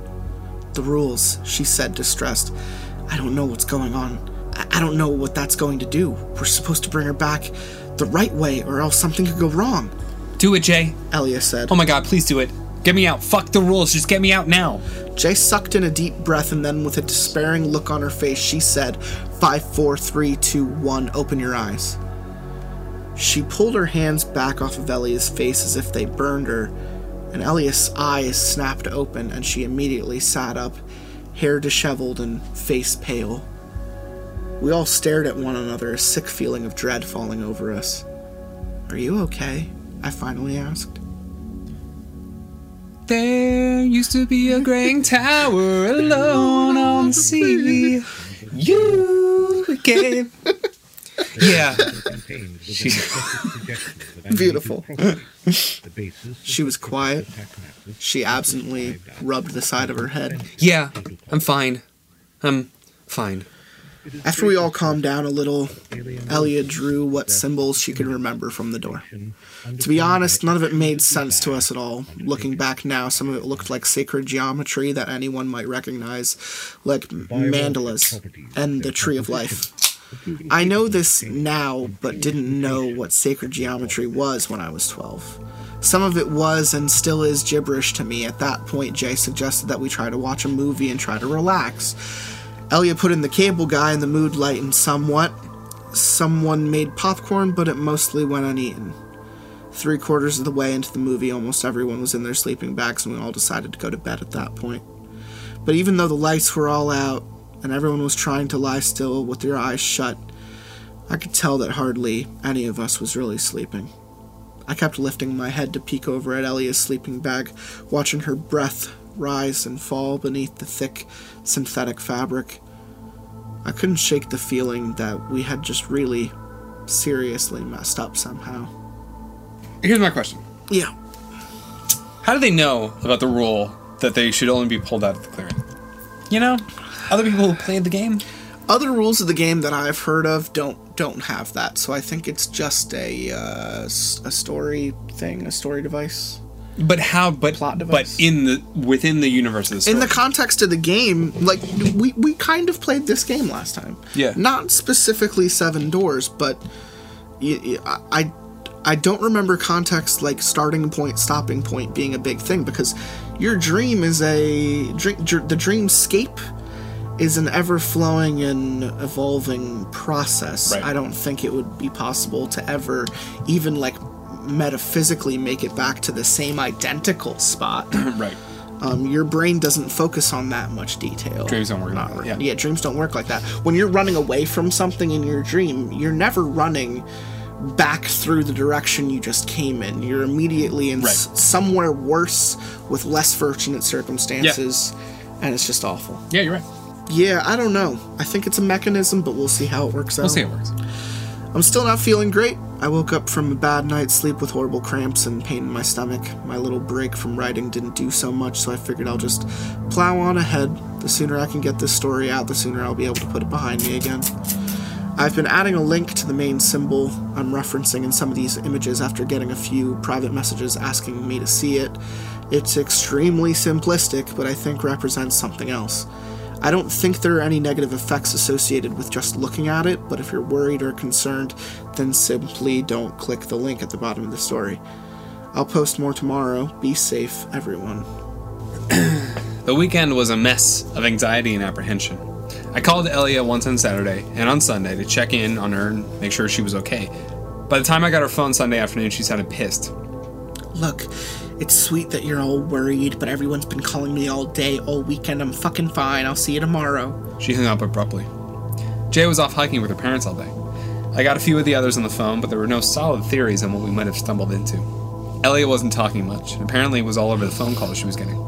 It was 1996, so there wasn't much information on the internet, Just Pokemon, or even much of an internet at all. right? Still got a call 6 p.m. Sunday night from Sheena, who hadn't been at sleepover on Friday, but had been since filled in on what happened. You got a sec? she said when I took the phone from my mom. Yeah, we just finished eating. What's up? Okay, so I've been keeping track of all the symbols that we've seen on the door. This afternoon, I slipped into a chat room on AOL called Esoterica. Nice. Usually, it's just a lot of Wiccan fluff and throwback New Age stuff from the 70s, but sometimes a few hardcore occultists float through and spew nonsense for a while before being booted by a mod. I decided to scan in photos of that big symbol that Loran first saw in the middle of the door and the other symbols that Elia remembered and post them all to the room just to see if anyone recognized anything or knew what it might be. I heard the shuffling of papers on the other end of the line. Most of the conjecture didn't seem to go anywhere, but one guy, uh, user Enoch Live 77, he said some stuff that kind of made sense. Enoch lives 77? Yeah, Sheena sounded embarrassed. this chat room was pretty intense. Like people believing that they're vampires and stuff. That was definitely not the weirdest username I saw. I sighed. Nice. Okay, well, what did Mr. 77 have to say? He said he recognized one of the symbols at the top of the door, the one that looked like spokes on a wheel. He said it was an old Sumerian sign called Dingir, and that it meant like God or deity. He said that if archaeologists usually find it on plaques or carvings or whatever, and it comes before someone's name, that means that that person is some sort of deity or higher being. Sumerian. Uh, like the oldest civilization. Remember in history class we did that whole Mesopotamia thing and we read Gilgamesh for two weeks? Sheena paused, adding, Jay almost failed her final because she kept slipping her headphones in during the class readings. It was when she finally got Frogstomp and she could barely function unless she listened to it at least twice a day. Oh, yeah. Jesus. I glanced over my shoulder to check and make sure my mom was still in the living room, and slipped into the hallway, dragging the phone cord with me. How would anyone in a chat room know that? Apparently, they geek out hard over this stuff. Okay, so one of the marks on the door means deity. Super special powered person. Did they say anything else? Well, once we got on the Sumerian track, he mentioned that another symbol right below it could be called More shuffling of papers in the background, and then Sheena's voice, butchering the pronunciation. Usbalkit. He said that some people are still arguing about the meaning of some of these words. This one sometimes means rebel or revolt, but it can also mean to like turn something upside down or reverse it. He said he wasn't sure, but that the second meaning would make more sense in this case.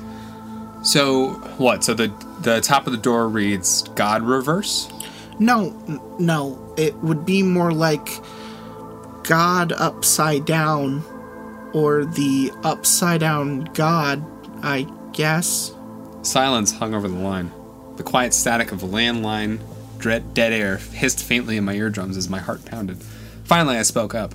But this is just from some dude in a chat room, right? Yeah, Sheena sounded uncertain. honestly, Kat, none of us know what the fuck we're really doing here. I think it was fun when we started, but now I just feel like, I don't know, like we're way out of our depth. Even if what this guy is saying is totally wacko, what you guys described that happened on Friday night, I just. I don't think we should play anymore. I don't either.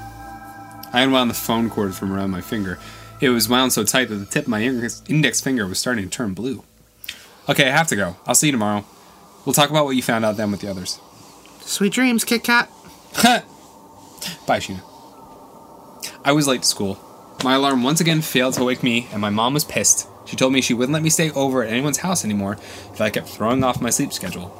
I told her that I had been sleeping badly. She blamed the computer and too much TV and whatever else she could muster up, before telling me that I had to lay off the pot from now on. I kissed her cheek and slid out of the car without a word, heading towards my second period class. By lunchtime, I was already dragging. My st- stomach was queasy, so I didn't even get food, but I brought a huge 16 ounce Jolt Cola. Don't do that before finding the table my friends usually sat at. Can't drink Jolt anymore because I had so much Jolt as a kid that I'm fucking dead It's now. also so hard to find. Elia wasn't there. She's at home sick. Aubrey reported gravely. Something about her stomach. Her mom said she puked twice this morning. We all stared at one another for a moment. Guys, this is getting really fucked up. I listlessly twisted and untwisted the cap of my plastic cola bottle. Yeah, Loran slipped a hand on my shoulder briefly. I feel like we need to stop playing, but I also feel like we need to undo whatever the hell it was we just did first. She absently rubbed her forehead. I haven't been feeling well either. Like, kinda sick. And I sleep like shit.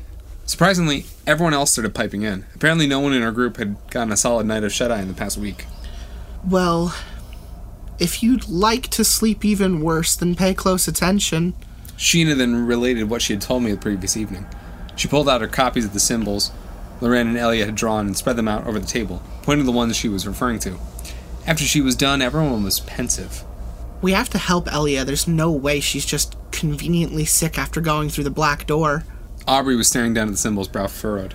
So, what do we do exactly to fix it? Everyone looked at Jay. She was chewing pensively on her lower lip, eyes thoughtful.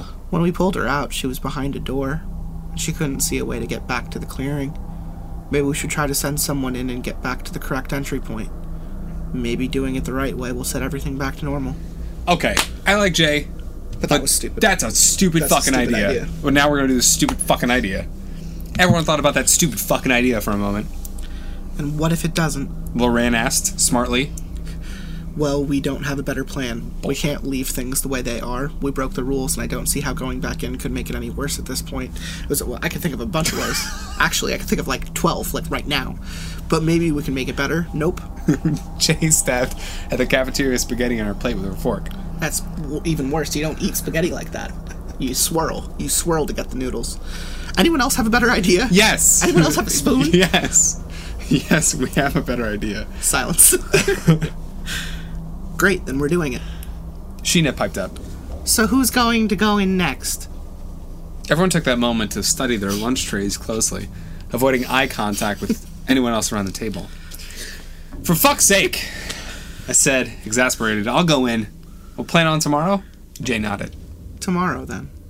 That night I fell asleep over my homework twice, and each time, faintly. I swear I could hear a low, far off rumbling, just at the edge of my hearing, with a slightly louder whop, whop, whop, later, layered over it. I'd wake up maybe 10 minutes after drifting off, my head splitting and my face crumpled forward against my textbook. The second time when I awoke, I found that I had drawn a small symbol in the corner of my spiral notebook paper. A small circle, with a long horizontal line across the top and three smaller lines below. Same symbol Lorraine had seen on the black door. I felt that we were all spiraling, that Elia's current state would befall all of us if we just left things the way they were. I knew that if someone didn't do something, my own situation and everyone else's was only going to deteriorate. Maybe there was no way out, really. But I decided that night as I settled in for a fitful round of sleep that if this was my last time entering whatever realm we tapped into, I'd try to make it count. Part 5 Author's Note.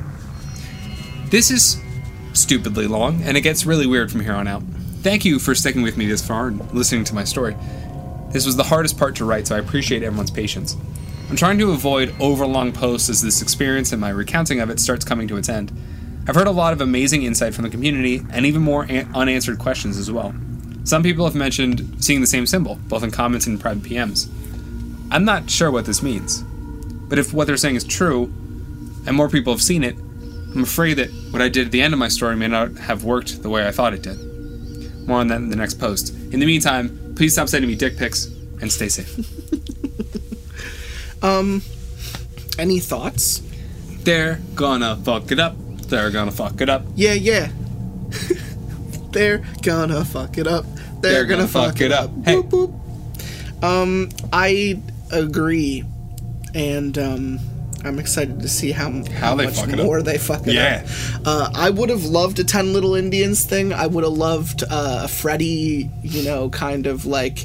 It starts to influence their days when they start to actually dream. It, Mm-hmm. it happens at night, you know, like things just continuously get worse. Like that's actually like a pretty good movie plot. It's like backwards Freddy. Um, there is no him. There's just a place, and the place starts off nice and everyone connects to it. Yeah. And then slowly it starts to go sour because someone is fucking around with Sure. something. Sure. That's pretty neat, and it's a cool plot device. I like it.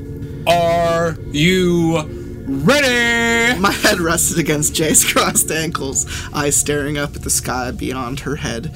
It was a gorgeous day. Crystal blue skies and wisps of white cotton clouds danced past the tops of the trees straight above me. It was actually warm for the first time in a long time.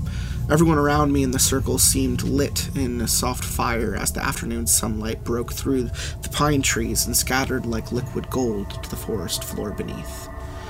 I took it all in for a second and then sucked in a breath, shutting my eyes. Ready. Seven doors, seven doors, seven motherfucking doors, seven doors, seven doors. Elliot's fucking doors. I was nervous. I had no idea how I was ever going to relax enough to slip into the altered state I had become so familiar with at this point, but suddenly it was happening.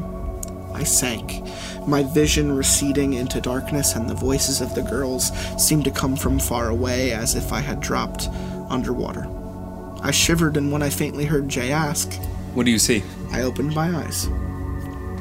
I was in a huge, expansive field. The sky, the tall grass that brushed against my jeans, the few small birds in the sky, all were gray, like I had stepped into an old black and white movie. All color leached from everything, including as I looked down at myself, me. And when I raised my eyes, I nearly jumped. A sharp gasp escaped my lips, and from very, very far away, I could hear Jay's voice. What is it? I'm surrounded, I whispered. They're all around me. They stood on four legs, soft sable fur glimmering in the dull gray light, bristling antlers towered towards the sky, ending in wickedly sharp points tipped dark with some unknown glimmering liquid. They looked like elk but larger, and in the center of each velvety forehead opened a third eye, unblinking and staring. They surrounded me in a circle and they were staring at me. Jay, I whispered, Jay, what do I do? Just move very slowly. And don't piss them off, please. We've got enough shit to worry about right now without adding to it. I took a few hesitant steps towards one edge of the circle. The elk seemed disinclined to move, but as I approached, almost touching one of them, it shifted to the side slowly to allow me to pass. The circle closed behind me. Maybe they're protectors of the zone. True. And I could feel the weight of their enormous bodies, antlers clicking as they tapped against one another, moving in unison. Ahead in the distance, I could see the tree line of a forest, and before that tree line, a huge building towered, rows of smaller trees laid out across its front lawn like a small orchard. It reminded me of those plantation houses in the south. Now that's creepy aesthetic. Yeah. You just took stupid ass Pennsylvania farmhouse and made it like Skeleton Key. Right. That's actually fucking terrifying. There's yeah. It's elaborate and impressive in its physicality, but also wilting with crumbling shingles and dark moss, claiming the corners of ceilings and the base of columns. It's like some like voodoo bayou, like Yeah. deep south. Like Yeah, yeah, yeah. yeah. It reminds me of Stay Alive a little bit. I'm imagining that same like mansion Yeah. they have to run through. In the background, I started die in the game. You die for real. Sorry. In the back, it's all coming full circle. If you die in If the die- podcast, you die in your life. I mean, that's true too. But I was saying, I was talking about seven doors. If you die in the game, you die for real. In the background, I started hearing a low, almost imperceptible noise, the low rumbling of a far-off earthquake, and a softer chopping noise layered over top.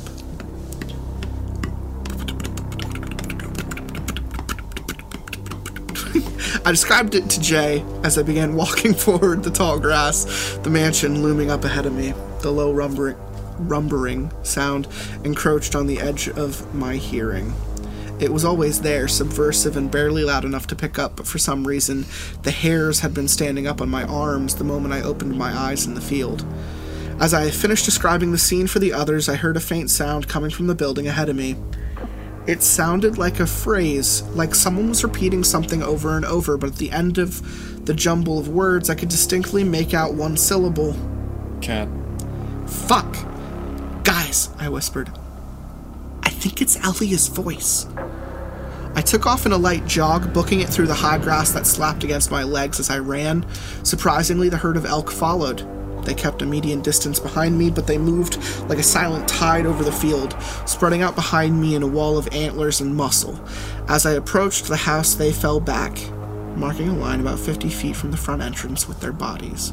They fell still, silently watching me as I approached the huge front porch. The windows were dark. I couldn't see anything beyond the faded, cracked panes of glass, so no sign or indication of what lay inside waiting for me.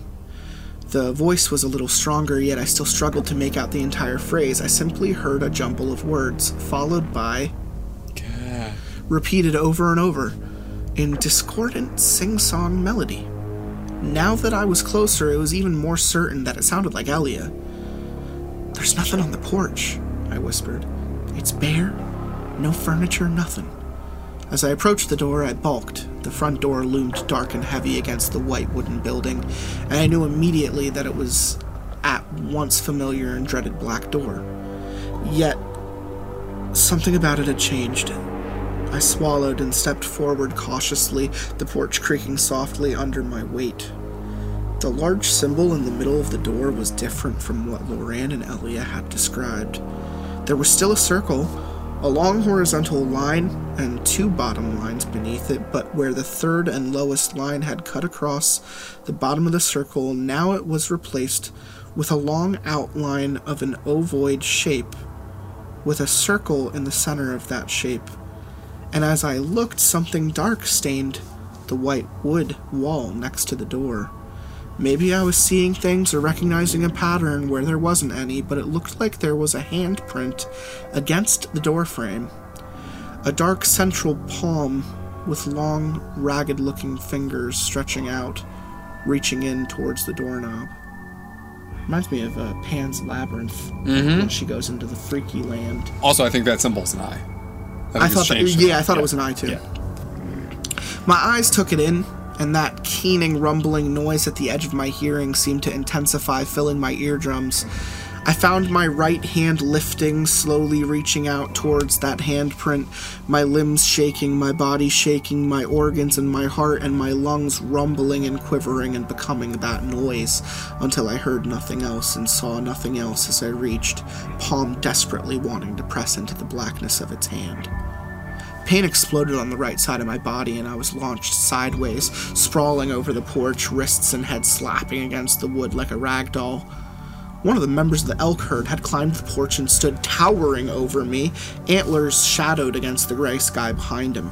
It stared down at me as I gasped for breath on the ground, ice in my lungs, my head bursting with pain, and my ribs bruised. Jay's voice seemed to whisper from far away. What happened? I. Fuck. Nothing. I just need to get out of here fast. The elk snorted at me, and I perceived a contemptuous note in its heavy breath before it backed off the porch and stood in the grass in front of the mansion, watching me impassively. I scrambled to my feet and approached the door, keeping my eyes off the grotesque handprint and reaching for the doorknob. I noticed with trepidation the names of all my friends carved into the wood, and at the top of the circle, where Elia had claimed her name had been, I now saw the name Catherine. I opened the door. The mansion expanded around me, massive. The ceiling was as high as a cathedral, with arching points and angled apexes, nothing at all what it might have looked from the outside. Everything was pale, white, but there was an insidious darkness that hung heavy, coalescing in every nook and cranny and settling, as if waiting for me to do something. Because of the unique architecture, there were corners everywhere, not just in the walls, but on the ceiling, as it sloped and dipped, arched and folded, and met itself again in high peaks t- pointed up towards the sky and beyond. The massive space was decorated with strange furniture, unidentifiable to me, and again there seemed to be extra edges to things, as if I was looking at one of those magic eye pictures where illusions pop out of flat spaces, like an MC Escher. Mm-hmm. I had a headache immediately as my eyes tried to make sense of it all, and I couldn't, like me looking at an MC Escher. There were two staircases lining the walls, leading up to a second floor balcony and dark hallways beyond. Ahead of me at the far end of the large entryway seemed to be a huge looming structure, a structure that I felt an immediate aversion to. A sick, gut deep revulsion shook through me every time my eyes tried to focus on it. It seemed a tangled mess of angles and shapes that moved with slow, undulating purpose out of the corner of my eye.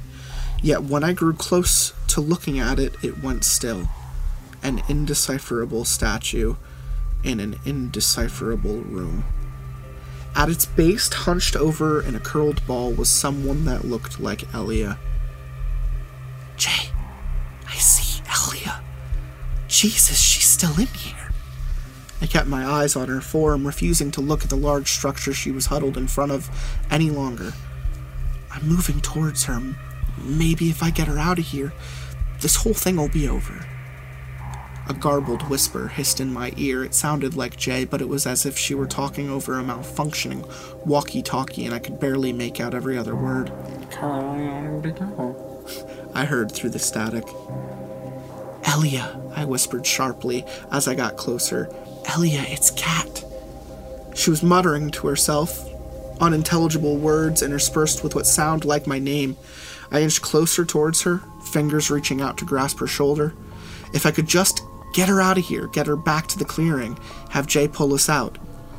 My fingers, fingers, My fingers. my fingers touched her shoulder, just as her muttered words finally unjumbled and became clear. Curiosity killed the cat. She uncurled then and turned to look back at me. It was Elia's face, but her eyes were fathomless, completely black, not empty, but filled with a vastness and an unending void so deep that it terrified me. It felt like looking at a moonless night sky, but instead of standing grounded on my backyard patio, I had stepped out beyond the sky, beyond the stars and planets, as if everything recognizable and warm was behind me, and I was right on the edge where only the blackness remained. I stared at it, and it stared right back. I snatched my hand back as if I'd been burned, and she slowly stood up to face me. She kept repeating the phrase, Curiosity killed the cat. And as she straightened onto her feet, she cocked her head to the side as if listening to something far off. But then she kept going, her head bending further and further to the side until I was sure her neck would snap, and it still kept going, turning around in a horrifying slow motion circle, those eyes staring at me until her head had turned all the way around and her chin pointed up towards the ceiling while her long hair dangled down the front of her body. Her mouth opened wide, the sentient vastness of the abyss beyond, the cavern of her mouth, and she screamed, multiple voices crying in an agony and rage that rocked me to my core. I ran. I ran so far away. I have never felt such blinding terror before. Or since. There was no reason, no plan, no strategy to where I was going. I simply threw myself forward into an available empty space that would take me, feet pounding against white wooden floorboards as I sprinted towards the front of the building. The black door slammed shut as I reached it, and I let out a strangled, helpless cry, trying the knob once before letting go as the door refused to budge. I turned and ran for the stairs, Elia's twisted, shuddering shape making its way towards me in stuttering half step. Up the stairs, two steps at a time, legs and lungs burning, my eyes watered and my vision blurred. I heard a horrible crunch as I reached the top of the stairs and I turned to look behind me. Elia's form had reached the bottom step and she had fallen forward, catching herself on her arms, limbs lengthening in horrible proportions as she began crawling up each step with unearthly speed her horrible, turned head wobbling back and forth in grotesque fashion. Her mouth was still wide open, still screaming wordlessly at my retreating form, and I turned and sprinted down the dark hallway. The ceiling was high, shadows stretching above me into nothingness. I threw myself around the corner at the end of the hall, only to find another stretch of hallway in front of me. With Elia close behind, I ran further into the darkness, Elia's enraged screams echoing around me. The rumbling background sound had grown more intense, pulsating through me and vibrating my bones as I bounced off walls and skidded around corners, grasping for breath. No matter how many bursts of speed I put on, how many times I thought I'd lose her, she was soon on my trail again, crawling like some unearthly animal, long legs and arms stretching, snapping forward.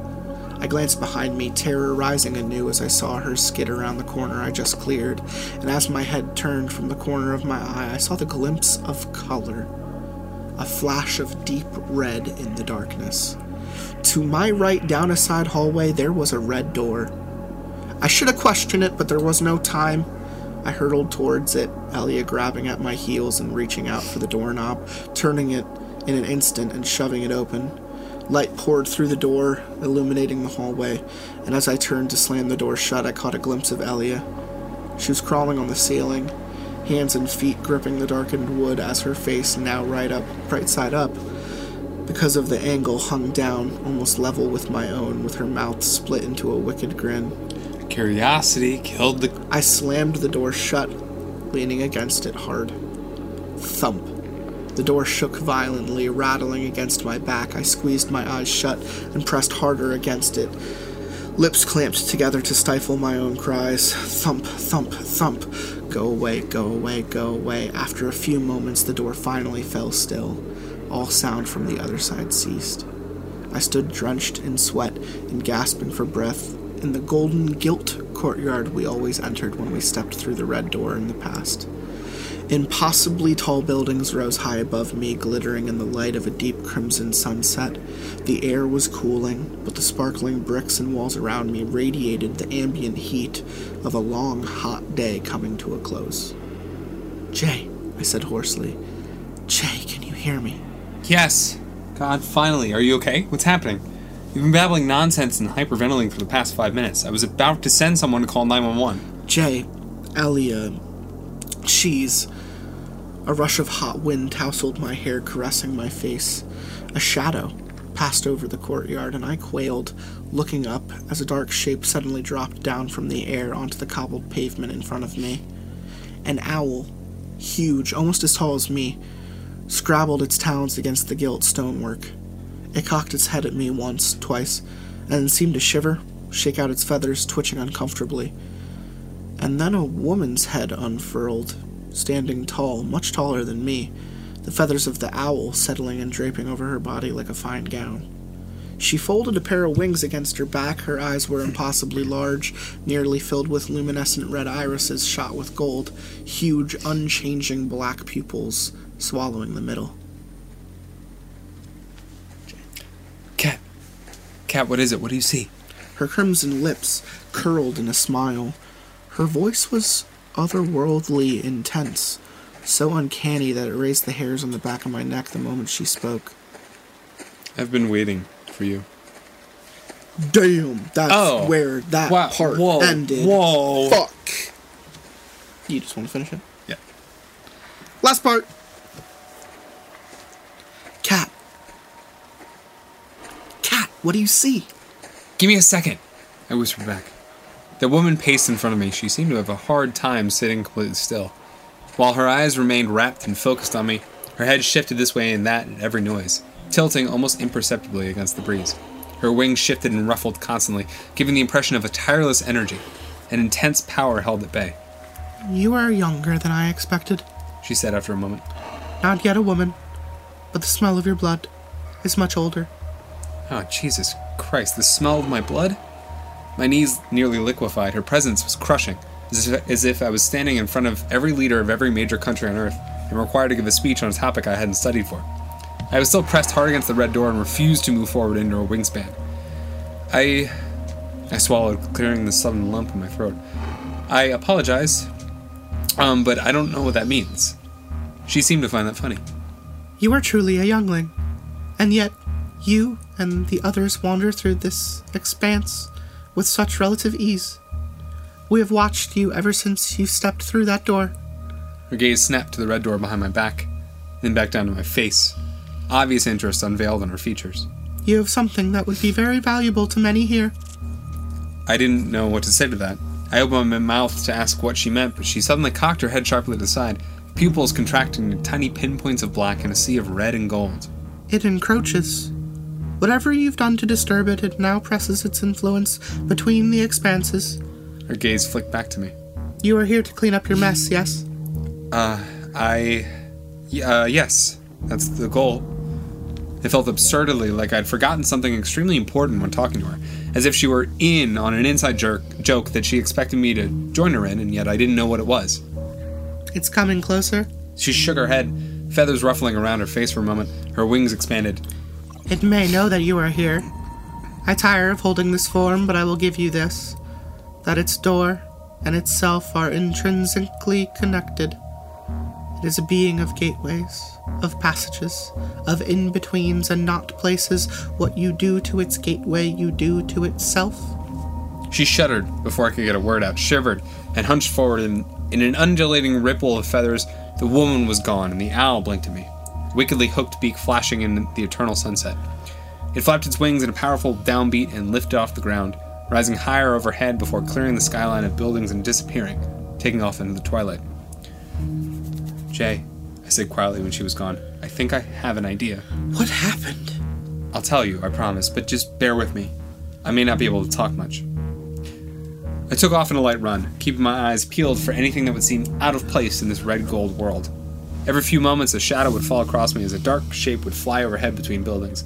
Like every time before, when we had explored the world behind the red door, I was watched from a distance. I wondered if it were only the owl woman watching, or if there were more like her far above me in the sky. And then, as I reached a wide open marketplace, empty of stalls or beings, I heard it. A low rumbling, with a choppier sound layered on top. Fuck. It's here, Jay. I don't have much time. I walked out to the center of the empty marketplace, turning in a slow circle, watching the nearby buildings and doors. When I say so, I need everyone in the circle, including you, to picture the green door in your minds. Try not to think of anything else but just the green door. Got it? Oh, okay, we can do that. What are you doing? Right now? I- I'm waiting. The noise grew. Not louder, but intensified, sending low vibrations throughout my body. The gilt cobblestone beneath my feet seemed to shiver through the bottoms of my shoes, and I kept turning, barely blinking, staring hard in the surrounding architecture. On my third turn in this manner, I saw it. The low vibrations is just uh, Marky Mark and the Funky Bunch. Good vibrations, like the backbeat, like slowly playing, and then like whenever the door shows up, it's like, vibration! whenever the door shows up, it's just like, "Yo, it's about that time to bring forth the rhythm and the rhyme." That would be terrible. And then Marky Mark walks out, and his head turns upside down, and he's see the fighter? He sprouts spider limbs. I was in the fighter. Oh shit! All right, I said quietly. If I die or go crazy, you guys had better come in and fix this. No promises. Jay said wryly. I could sense her attempt at humor, at apparently appropriate in this moment, but underneath her voice there was a slight tremble. She was scared. That made two of us. I walked slowly towards the door. It looked the same as it had before, but larger, looming against the backdrop of a glittering golden wall set on the far end of the marketplace. I was a tall girl, and the doorknob was almost as high as my eye level, making me feel like a child again. I turned it, and purposefully pulled the door open. Have I ever told you that I just find like proportional things very creepy? Like Things that are out of proportion. like people that are that are big but like still like uh p- like their version of proportionally accurate but off from ours.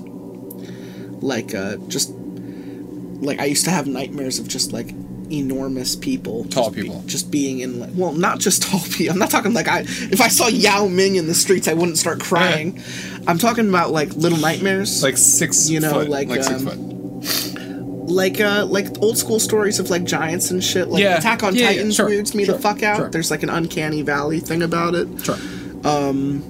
And it's just like the idea of like people are already terrifying Mm-hmm. take a terrifying person and make him 16 feet tall More terrifying.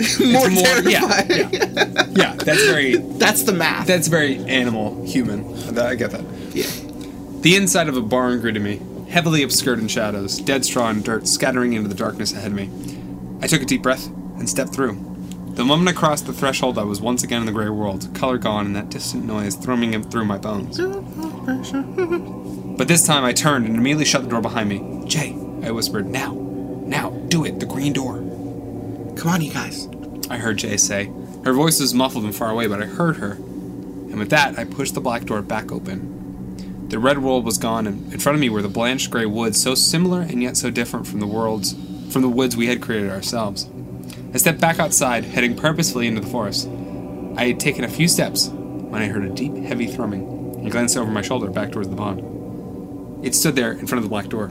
It was tall, much taller than the threshold of the door, and roughly humanoid shaped, but dark, like a hole had opened up the world and taken on sentient form. The edges of its shape seemed to bend and warp the atmosphere immediately around it. As I stared, the darkness seemed to deepen, and I thought I began catching glimpses of something else. Far beyond, in the blackness, there began to appear the hints of a shape, or shapes. Shapes with extra edges, with lines and dips and divots and points in places that made no sense, undulating and unsettling movement only when my eyes looked elsewhere. My stomach churned in a revolting repulsion, my eyes desperately wanting to reject what I was seeing. I felt a trickle of wetness slide down my cheek as I stared, and I reached up to wipe my eyes, my fingers coming away stained with blood. My head was pounding, my very thoughts squeezing under its heavy weight, and as I stepped back, it seemed to take a step towards me. And then another. Fuck no. I turned and ran, hurtling into the trees. Jay, I cried, come on, you guys, I need that green door. She didn't answer. The forest around me kept flickering, shifting in a cacophony of buzzing noises and that deep rumbling sound. Trees were to my left or right in one moment, and then suddenly in front of me in the next, and I had to keep changing my direction. A few times I slammed into tree trunks, scrabbling in a panic against the ground as I regained my footing. I glanced behind me a few times, and always the shadow followed, seeming to never lose ground, but always gaining a little. Following steadily behind me, long limbs moving in disquieting asynchronicity, with the patience and dark purpose of something that has all the time in the world. I felt myself weakening. It was different from getting tired in the physical world. I suddenly felt less, as if I were a canister of water that had cracked in my and was slowly spilling my contents out onto the ground around me. My vision began blurring, tunneling at the edges. Nausea overtook me, and I was panting heavily, sweat and a darker liquid sliding down the sides of my face into my eyes. Its thrumming, deep, bone cracking sound sunk into my body, and I could feel it squeezing, pressing, emptying. Jay, I whispered weakly, and tripped over a tree root that had suddenly appeared on my path. I hit the ground hard, breath escaping my lungs in a heavy grunt, and I turned onto my back as the shadow closed in on me, reaching ever taller in the sky, its edges rippling like the surface of a puddle that had begun to spread. Jay! I scrabbled backwards, and then my hands touched something underneath me. Something that felt wholly alien compared to the pine needle covered ground. Smooth, solid wood, and the shape of a doorknob. I glanced down. The green door had appeared directly underneath my body, lying on the ground. I didn't hesitate, but gripped the knob hard and turned it, allowing the door to fall open beneath my body. I flew downwards, my brain spinning at the shift in orientation, and I landed heavily on the sandy shore of the grotto, sprawling with the green door open in the cave wall in front of me. I could see the gray sky through the door, and as I scrambled to my feet, the dark shadow bent over the door, blocking out the sky, filling the opening as it tried to reach through. I swiftly leapt forward, grabbed the edge of the door, and slammed it shut in its face. I held it closed for a moment, panting. If you want me, asshole, I whispered, you'll have to come in here the hard way. I turned and faced the grotto. It was exactly as we had left it. Gorgeous, luminescent algae made the water glow, while threads of fungus wore a tapestry of green, blue, and purple across the rock walls. The far edge of the underground cavern opened up into the landscape and sky far above, but what I focused on now was the little camp that had always been at the edge of the water. The tent and the campfire blazing merrily away in a fire pit dug in the sand. I moved quickly. I knew it would have an easier time pressing into the expanse this time, and I swiftly knocked over the tent, stepping hard on the fabric and pulling up with all my strength, ripping it open. I removed one of the tent poles and snapped it in a similar way, using my weight to bend and break the flexible wood. I quickly bound the shattered pieces together with the shredded tent canvas and repeated this a few times until I at last had four bundles of wood bound in cloth. A deep rumbling filled the air. I turned to face the far cavern wall. In the space of a blink, there was a smooth rock wall, and then this black door was there, ominous in its height, a black stain in this beautiful place. I moved fast, my heart pounding. No time to question or quail. Just do what you need to do next. I grabbed one end of the one end of one of the bundles and passed the other end through the campfire. It took a few tries, but soon the thick wood and bundled fabric caught fire. I looked up as I straightened and noticed that this time it, it wasn't waiting for me. The door had begun slowly swinging outwards on its own. I approached it quickly, and as it swung open, there was, standing in a far off field of gray grass, a stark black wound against the sky, tall and impossible. It began walking towards me. I held my breath, swung my arms back with all my strength, and tossed the flaming bundle through the door. The last thing I saw through the door was an eruption of white, colorless flame as the bundle landed in that dry sea of dead grass and immediately caught fire.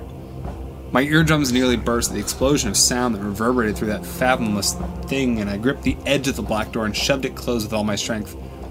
I wasn't done yet. Two more bundles went against the base of the door, and with the third I lit on fire just as I had the first bundle. With my flaming prize in hand, I stalked towards the black door. Thump. It rattled and shook. The knob turned furiously back and forth. I carefully bent down and placed the flaming bundle against the others, propping it up so that the fire would have a stable base. Thunk. I lunged back. The door bowed outward, an unearthly rumbling filling the cavern for a moment, wood screeching in protest, and then the fire caught and blazed stronger and stronger, finding purchase in the kindling I had provided, and began to steadily work its way up the surface of the black door. A horrible keening ripped through the grotto, and I slammed my hands over my ears, falling to my knees. Rock cracked and split, dust and pebbles falling to the sandy grotto floor, and I curled down in a ball, eyes squeezed shut, waiting for the worst. And then the rumbling slowly went silent. I looked up. I was a lone girl kneeling in a grotto, watching a slowly growing fire blaze merrily away. I moved and sat at the far end, pressing myself against the cave wall next to the green door, and watched it burn all the way down, wanting to make sure. While I sat, I related to Jay and the others what had occurred in the Red World, and how I used the campfire in the grotto to hopefully destroy the black door. I waited, ready to run if my plan didn't seem to work, but as I watched, the flames seemed to burn brighter and brighter, until finally the, the door crumbled in a heaping pile of ash and coals, leaving nothing but a smooth rock wall behind it. I stood, turned to the green door, and cautiously opened it. Lush green woods greeted me. I stepped through, closing the door behind me. I could feel my weariness digging through my mind as I trekked back through the forest, heading in the direction of our all too familiar clearing. On the way, I spotted some movement far off between the trees. As I glanced to my left, a beast very similar to an elk, but larger, with dark tipped horns and a large staring eye in the middle of its stable forehead, caught my gaze. It inclined its head to the side for a moment before turning and disappearing into the forest. When I reached the clearing, Ellie was there waiting. I stopped, eyeing her cautiously. She looked like her normal self, wearing the pajamas she'd worn Friday night. Are you actually you? I asked. She snorted at me. Do you have any idea what I just went through? Don't be a dick. Well, it definitely sounded like Elia.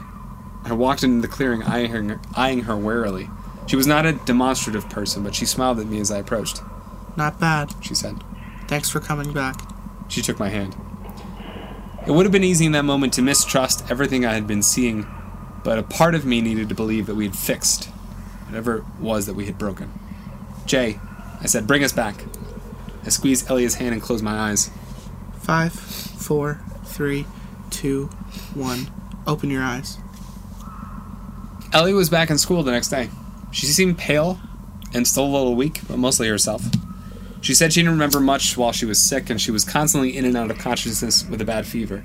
She didn't remember anything about the part of herself that was lost in the Shadow Man's gray world, coming back with me, but she didn't seem overly concerned about it. I think she was just relieved that she wasn't sick anymore and was eager to put it behind her, as we all were. We never went into the woods again, and once high school came around, we all seemed to drift and go our separate ways. I've lost touch with most of my old friends through the years. Some I found again on Facebook, and a few I saw at my high school reunion a few years ago. Everyone seems to be well adjusted in their adulthood, but no one has ever tried anything like Seven Doors again. And currently, no one seems to have any contact with Elia or know where she is. I've mostly stayed away from any sort of astral projection, lucid dreaming exercises, or journeying type medications. While I tend towards being agnostic or skeptical, I also collect various religious paraphernalia, including blessed Saint Benedictine amulets. One I keep at the house, the other in my car. Statues of saints, saints, and Vedic deities. Ganesha guards the hallway up our stairs. We have little Jizo statues on the front porch. it ain't my fault. And sometimes I surreptitiously hide little bowls of salt in the corners of my house. My husband thinks it's quirky that I am constantly questioning everything and demanding proof, but then secretly filling the house with protective charms and statues. I've been doing this running joke that whenever the song that comes, uh, I do my hair toss, check my nails, uh, the way she says nails, uh, I've turned in the office to be nips because it just sounds closer. So everyone in my office, uh, whenever that song comes on over the radio, uh, I do my hair toss, check my nips. it's become a thing. You're a bad person. I'm a stupid person. Last year, I became pregnant with my first child. I found that I was having increasingly vivid dreams, which is common during pregnancy, but something strange about them made me question what I was really dreaming. It made me think back on this childhood experience. A couple of times, I would dream that I was walking through beautifully sunlit woods, relaxed and comfortable. And then, oh, he didn't show up physically as himself. I could feel the presence of my child with me, floating over my shoulder like a tiny ball of warmth. We would walk for what seemed like hours, talking in the woods and each other's. We would walk for what seemed like hours, taking in the woods in each other's company, never speaking, oh, like Goo Goo Gaga, Refusing. I'm taking back the Goo Goo Gaga. but but feeling each other deeply in a way that I can't really describe. Gross. If you've ever carried or given birth to children, you may know what I'm talking about. Nope. During one of these dreams, I remember sitting at the edge of the pond, looking out across the expanse of water, the little presence of my son hovering softly next to me. For some reason, I looked down into the water below me, admiring the reflection of the woods and the still smooth surface. I saw something strange in the far end of the pond reflected back in the water. Puzzled, I glanced up. Ahead of me, across the water, a large gray barn stood on the shoreline. The barn was on fire. Alarm and a sudden shock of terror shot through me, and I gasped awake, shaking. My husband woke up, asked me if I was alright, and did his best to settle me down before falling back asleep. I don't knowingly enter any sort of meditation that may take me elsewhere. After this experience, I know better. Maybe we stopped it for a little while, made its connection to whatever plane we were exploring a little weaker. But I know for a fact that what we did won't last, that I am not forgotten, and that I am still 20 years later being watched. Maybe someday I'll find a way of severing its connection to me for good. Be safe, travelers. And for fuck's sake, if you see it, please never open a black door. Or uh, go up any stairs. The front of my house. in the middle of the woods. The front of my house. My front door is black. Your front door is black. My front door is black. Don't go home. Your front door is black. You're not allowed to. No, it's not. It's brown. Oh, okay. In the daytime, it's brown. my front door is black. Oh well, you're fucked, man. Well, son of a bitch. You're fucked. I'm gonna go. I'm gonna. I'm gonna beat you back to your house so I can paint little symbols And- on your door. Me and the lady, we have decided our main interior design theme is gray. Gray. So That's- the that's inside of my house is gray. My couches are gray. My curtains door, gray. gray. Yeah. My carpet's gray. no, I like the whole futuristic gray feel. That's uh, I'm gonna die. very. Yeah. No, you're definitely. So this is my last episode. Um, it's been it's been fun. Oh, Hey, if you guys what's want to funny do about that to me is because if you think this is your last episode, you're sorely fucking mistaken. You'd literally have to die or uh, move far away, and even then, I'd buy you a microphone and make you record with me Oh, that's- across that's states. sweet. Yeah. Well, I, I, I'm doing a series right now, literally as we're talking. The before and after this is with a friend who uh, primarily lives in Philly, but uh, has recorded from North Carolina before Gotcha. uh, her hometown. So, um, yeah, this story was fucking cool. Yeah, it was a good one. I mean, I This like. I like the I the, the reason we did this, and I didn't talk about it before the episode because I'm stoned. Um, thirty four and thirty five, I think they are, are like two of my favorite episodes. Mm-hmm. I, I like the first one more than the second one, but the second one has three kings, which is why you listen to the second one. Okay. The first one had Midnight Man, Hide and Go Seek, uh, Ghost Phone Box, like Midnight Man some some good ones. Yeah, Midnight Man's solid. Yeah. Um, The Hide and Go Seek with the doll, that's fucking creepy Yep. too. Um, there's some solid ones in the first in the first half, uh, whereas the two most notable ones in the second one were the uh, the Luck Mirror, the Bad Luck Good Luck Mirror, Okay. And um, and Three, Three Kings. Kings. So uh, this was fun because is it it was like what we were doing.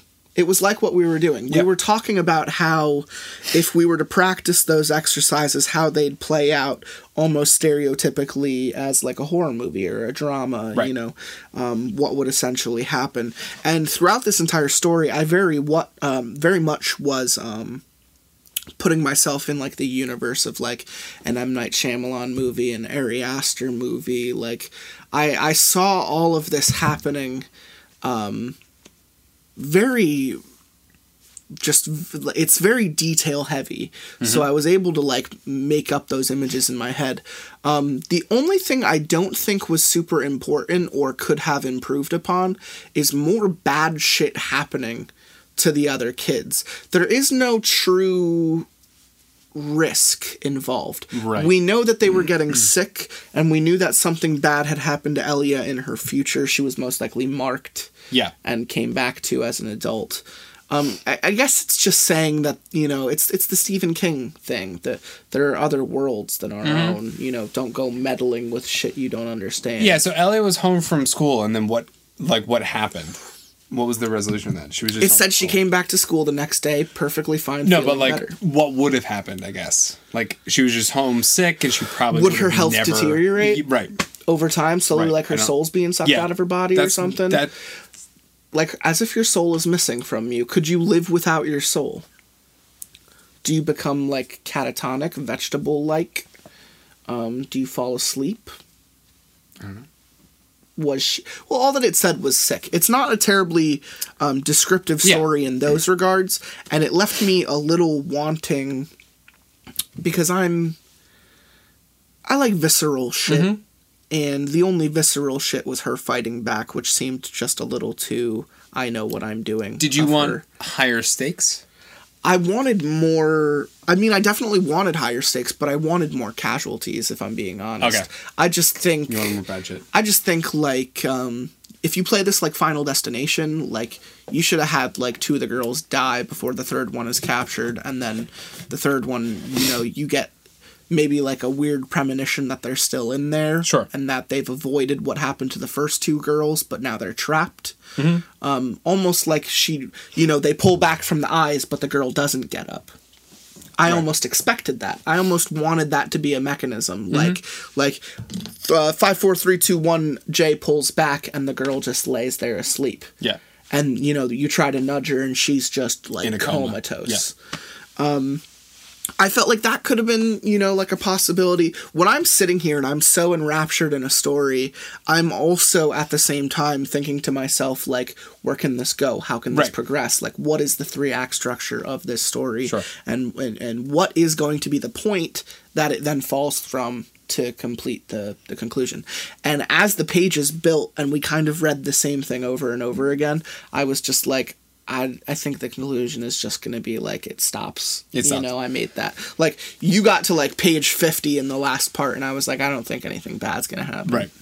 Um but the but it but it had that um that otherworldly creepy factor Mm-hmm. um that is very hard to capture. It was good world building. Sure. Right. Yeah. Uh, I it, I hate saying Lovecraftian, but it definitely felt um, parts of it very like what's the what's the story about the kids who travel through different dimensions? I fucking Uh, hate Wrinkle in Time. Oh, okay. Wrinkle in Time. It felt very Wrinkle in Time, specifically when the fucking bird person flew down because there's a fucking Mm-hmm. there's like a leaf bird person in Wrinkle in Time. Yeah, and even that was like Pan's Labyrinth. Like And even yeah, no, they're very yeah. The um the other world needs your help, kind of thing. Yeah. yeah, like there's a there's something evil kind of sucking the the brightness out of dreamland. Right. Uh it again, it it is nothing crazy bold or new in storytelling, you know, that we've covered here on the show, but it was still a solid fucking Solid story. Good job. Chekhov's gun. Good. Fake author's notes. I like those. Fake author's notes. Yeah, I like those. It, it puts you in the context just Yeah. a little bit more. Yeah, I love. makes, I love makes you fake. care a little bit more. Fake uh, notes about a story. It's good. Play with that. Hey, hey guys. You, this is this podcast is a, is a writing seminar, right?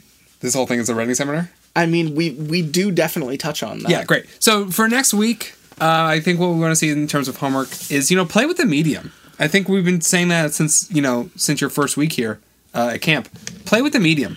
You know, Have- don't be afraid to experiment. Yeah, uh, make uh, make the entire story uh, a collection of haikus. Yeah, make the enti- right. Write it on a chocolate bar. Write it on a chocolate She, bar and make uh, it melt. this author rhymed a whole bunch unintentionally, and I found it annoying several times.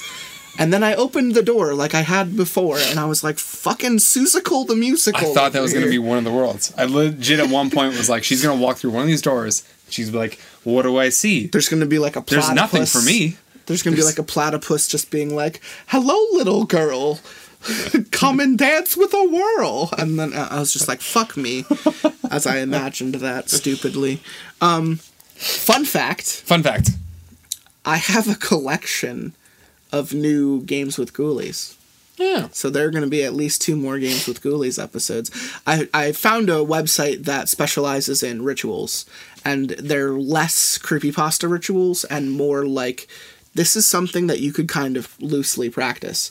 And Okay. I don't know to what effect, and some of them are super short, and some of them are like ingredient wise long. And I just kind of want to dissect that at some point. So hey, if you're follow, if you're a fan of the podcast and you're feeling adventurous, when we get there, why don't you why don't you, why don't you maybe try some of these yourself? Try some of this shit and then let us know how it goes. You're not going to be able to contact us after you try it, but yeah, I, but I mean, try it. email, Facebook. I talk to a They're lot of gonna- our fans they're not on gonna, Facebook. They're not going to be because they're going to be dead. oh, because they're gonna be or dead. shadow monsters Oh, or something. guys, But try it, guys. yeah, get your 476 on pasta. Castbox is pretty good. Get your pasta wherever wherever pasta's sold. Okay, it's big on iTunes too. iTunes, uh, Stitcher Premium. I don't know if it's on Stitcher. it is on Stitcher. Great. It's also on Castbox, um, iHeartRadio. iHeartRadio. S- I mean, SoundCloud lets you download. SoundCloud. Literally, literally, I I click the button that says download this as MP3. You can download the flawless MP3 file of each episode. Like, I know people don't want to just go to a random website and click a button Mm-hmm. when you have like a platform like Spotify, but like. If that's what it takes for you to listen to the show, then, Listen to the fucking fucking episode. do it. And hey, do the rituals next time. That'll be fun. Play the seven door game. Play the seven and, doors. find the black door. Go, and go through it. Unsubscribe and kill Go yourself. through it. Oh my god, I wasn't gonna have it. Go through it. Go through the I black also, door. uh, I also, you know that Justin Timberlake song where uh, the the dance, dance, dance, dance that you want to do, and then so uh, at the beginning of the song he goes, "I got this feeling," and then I always chime in whenever it. Co- These songs come on in the office all the time, so I yell out, I yell out, "Inside my balls," because the next line is, Thank you guys so much for listening. "I got this feeling." Thank you guys so much. Inside I'm, my bones. I'm Captain Death. I'm here with Django Phillips. Thank you so much. Django. Thanks so much. Django. Django. Django. Unsubscribe. Oh no. I wait till the day's end when the moon is high and it'll with the tide with the lust for life out. I'm as an army, I'm a heart as a whore, and then we'll live across the land until we stand at the shore. I'll wait till day's end when the moon is high and it'll rise with the tide with the lust for life out. I'm as an army, I'm a heart as a whore, and then we'll live across the land until we stand at the shore.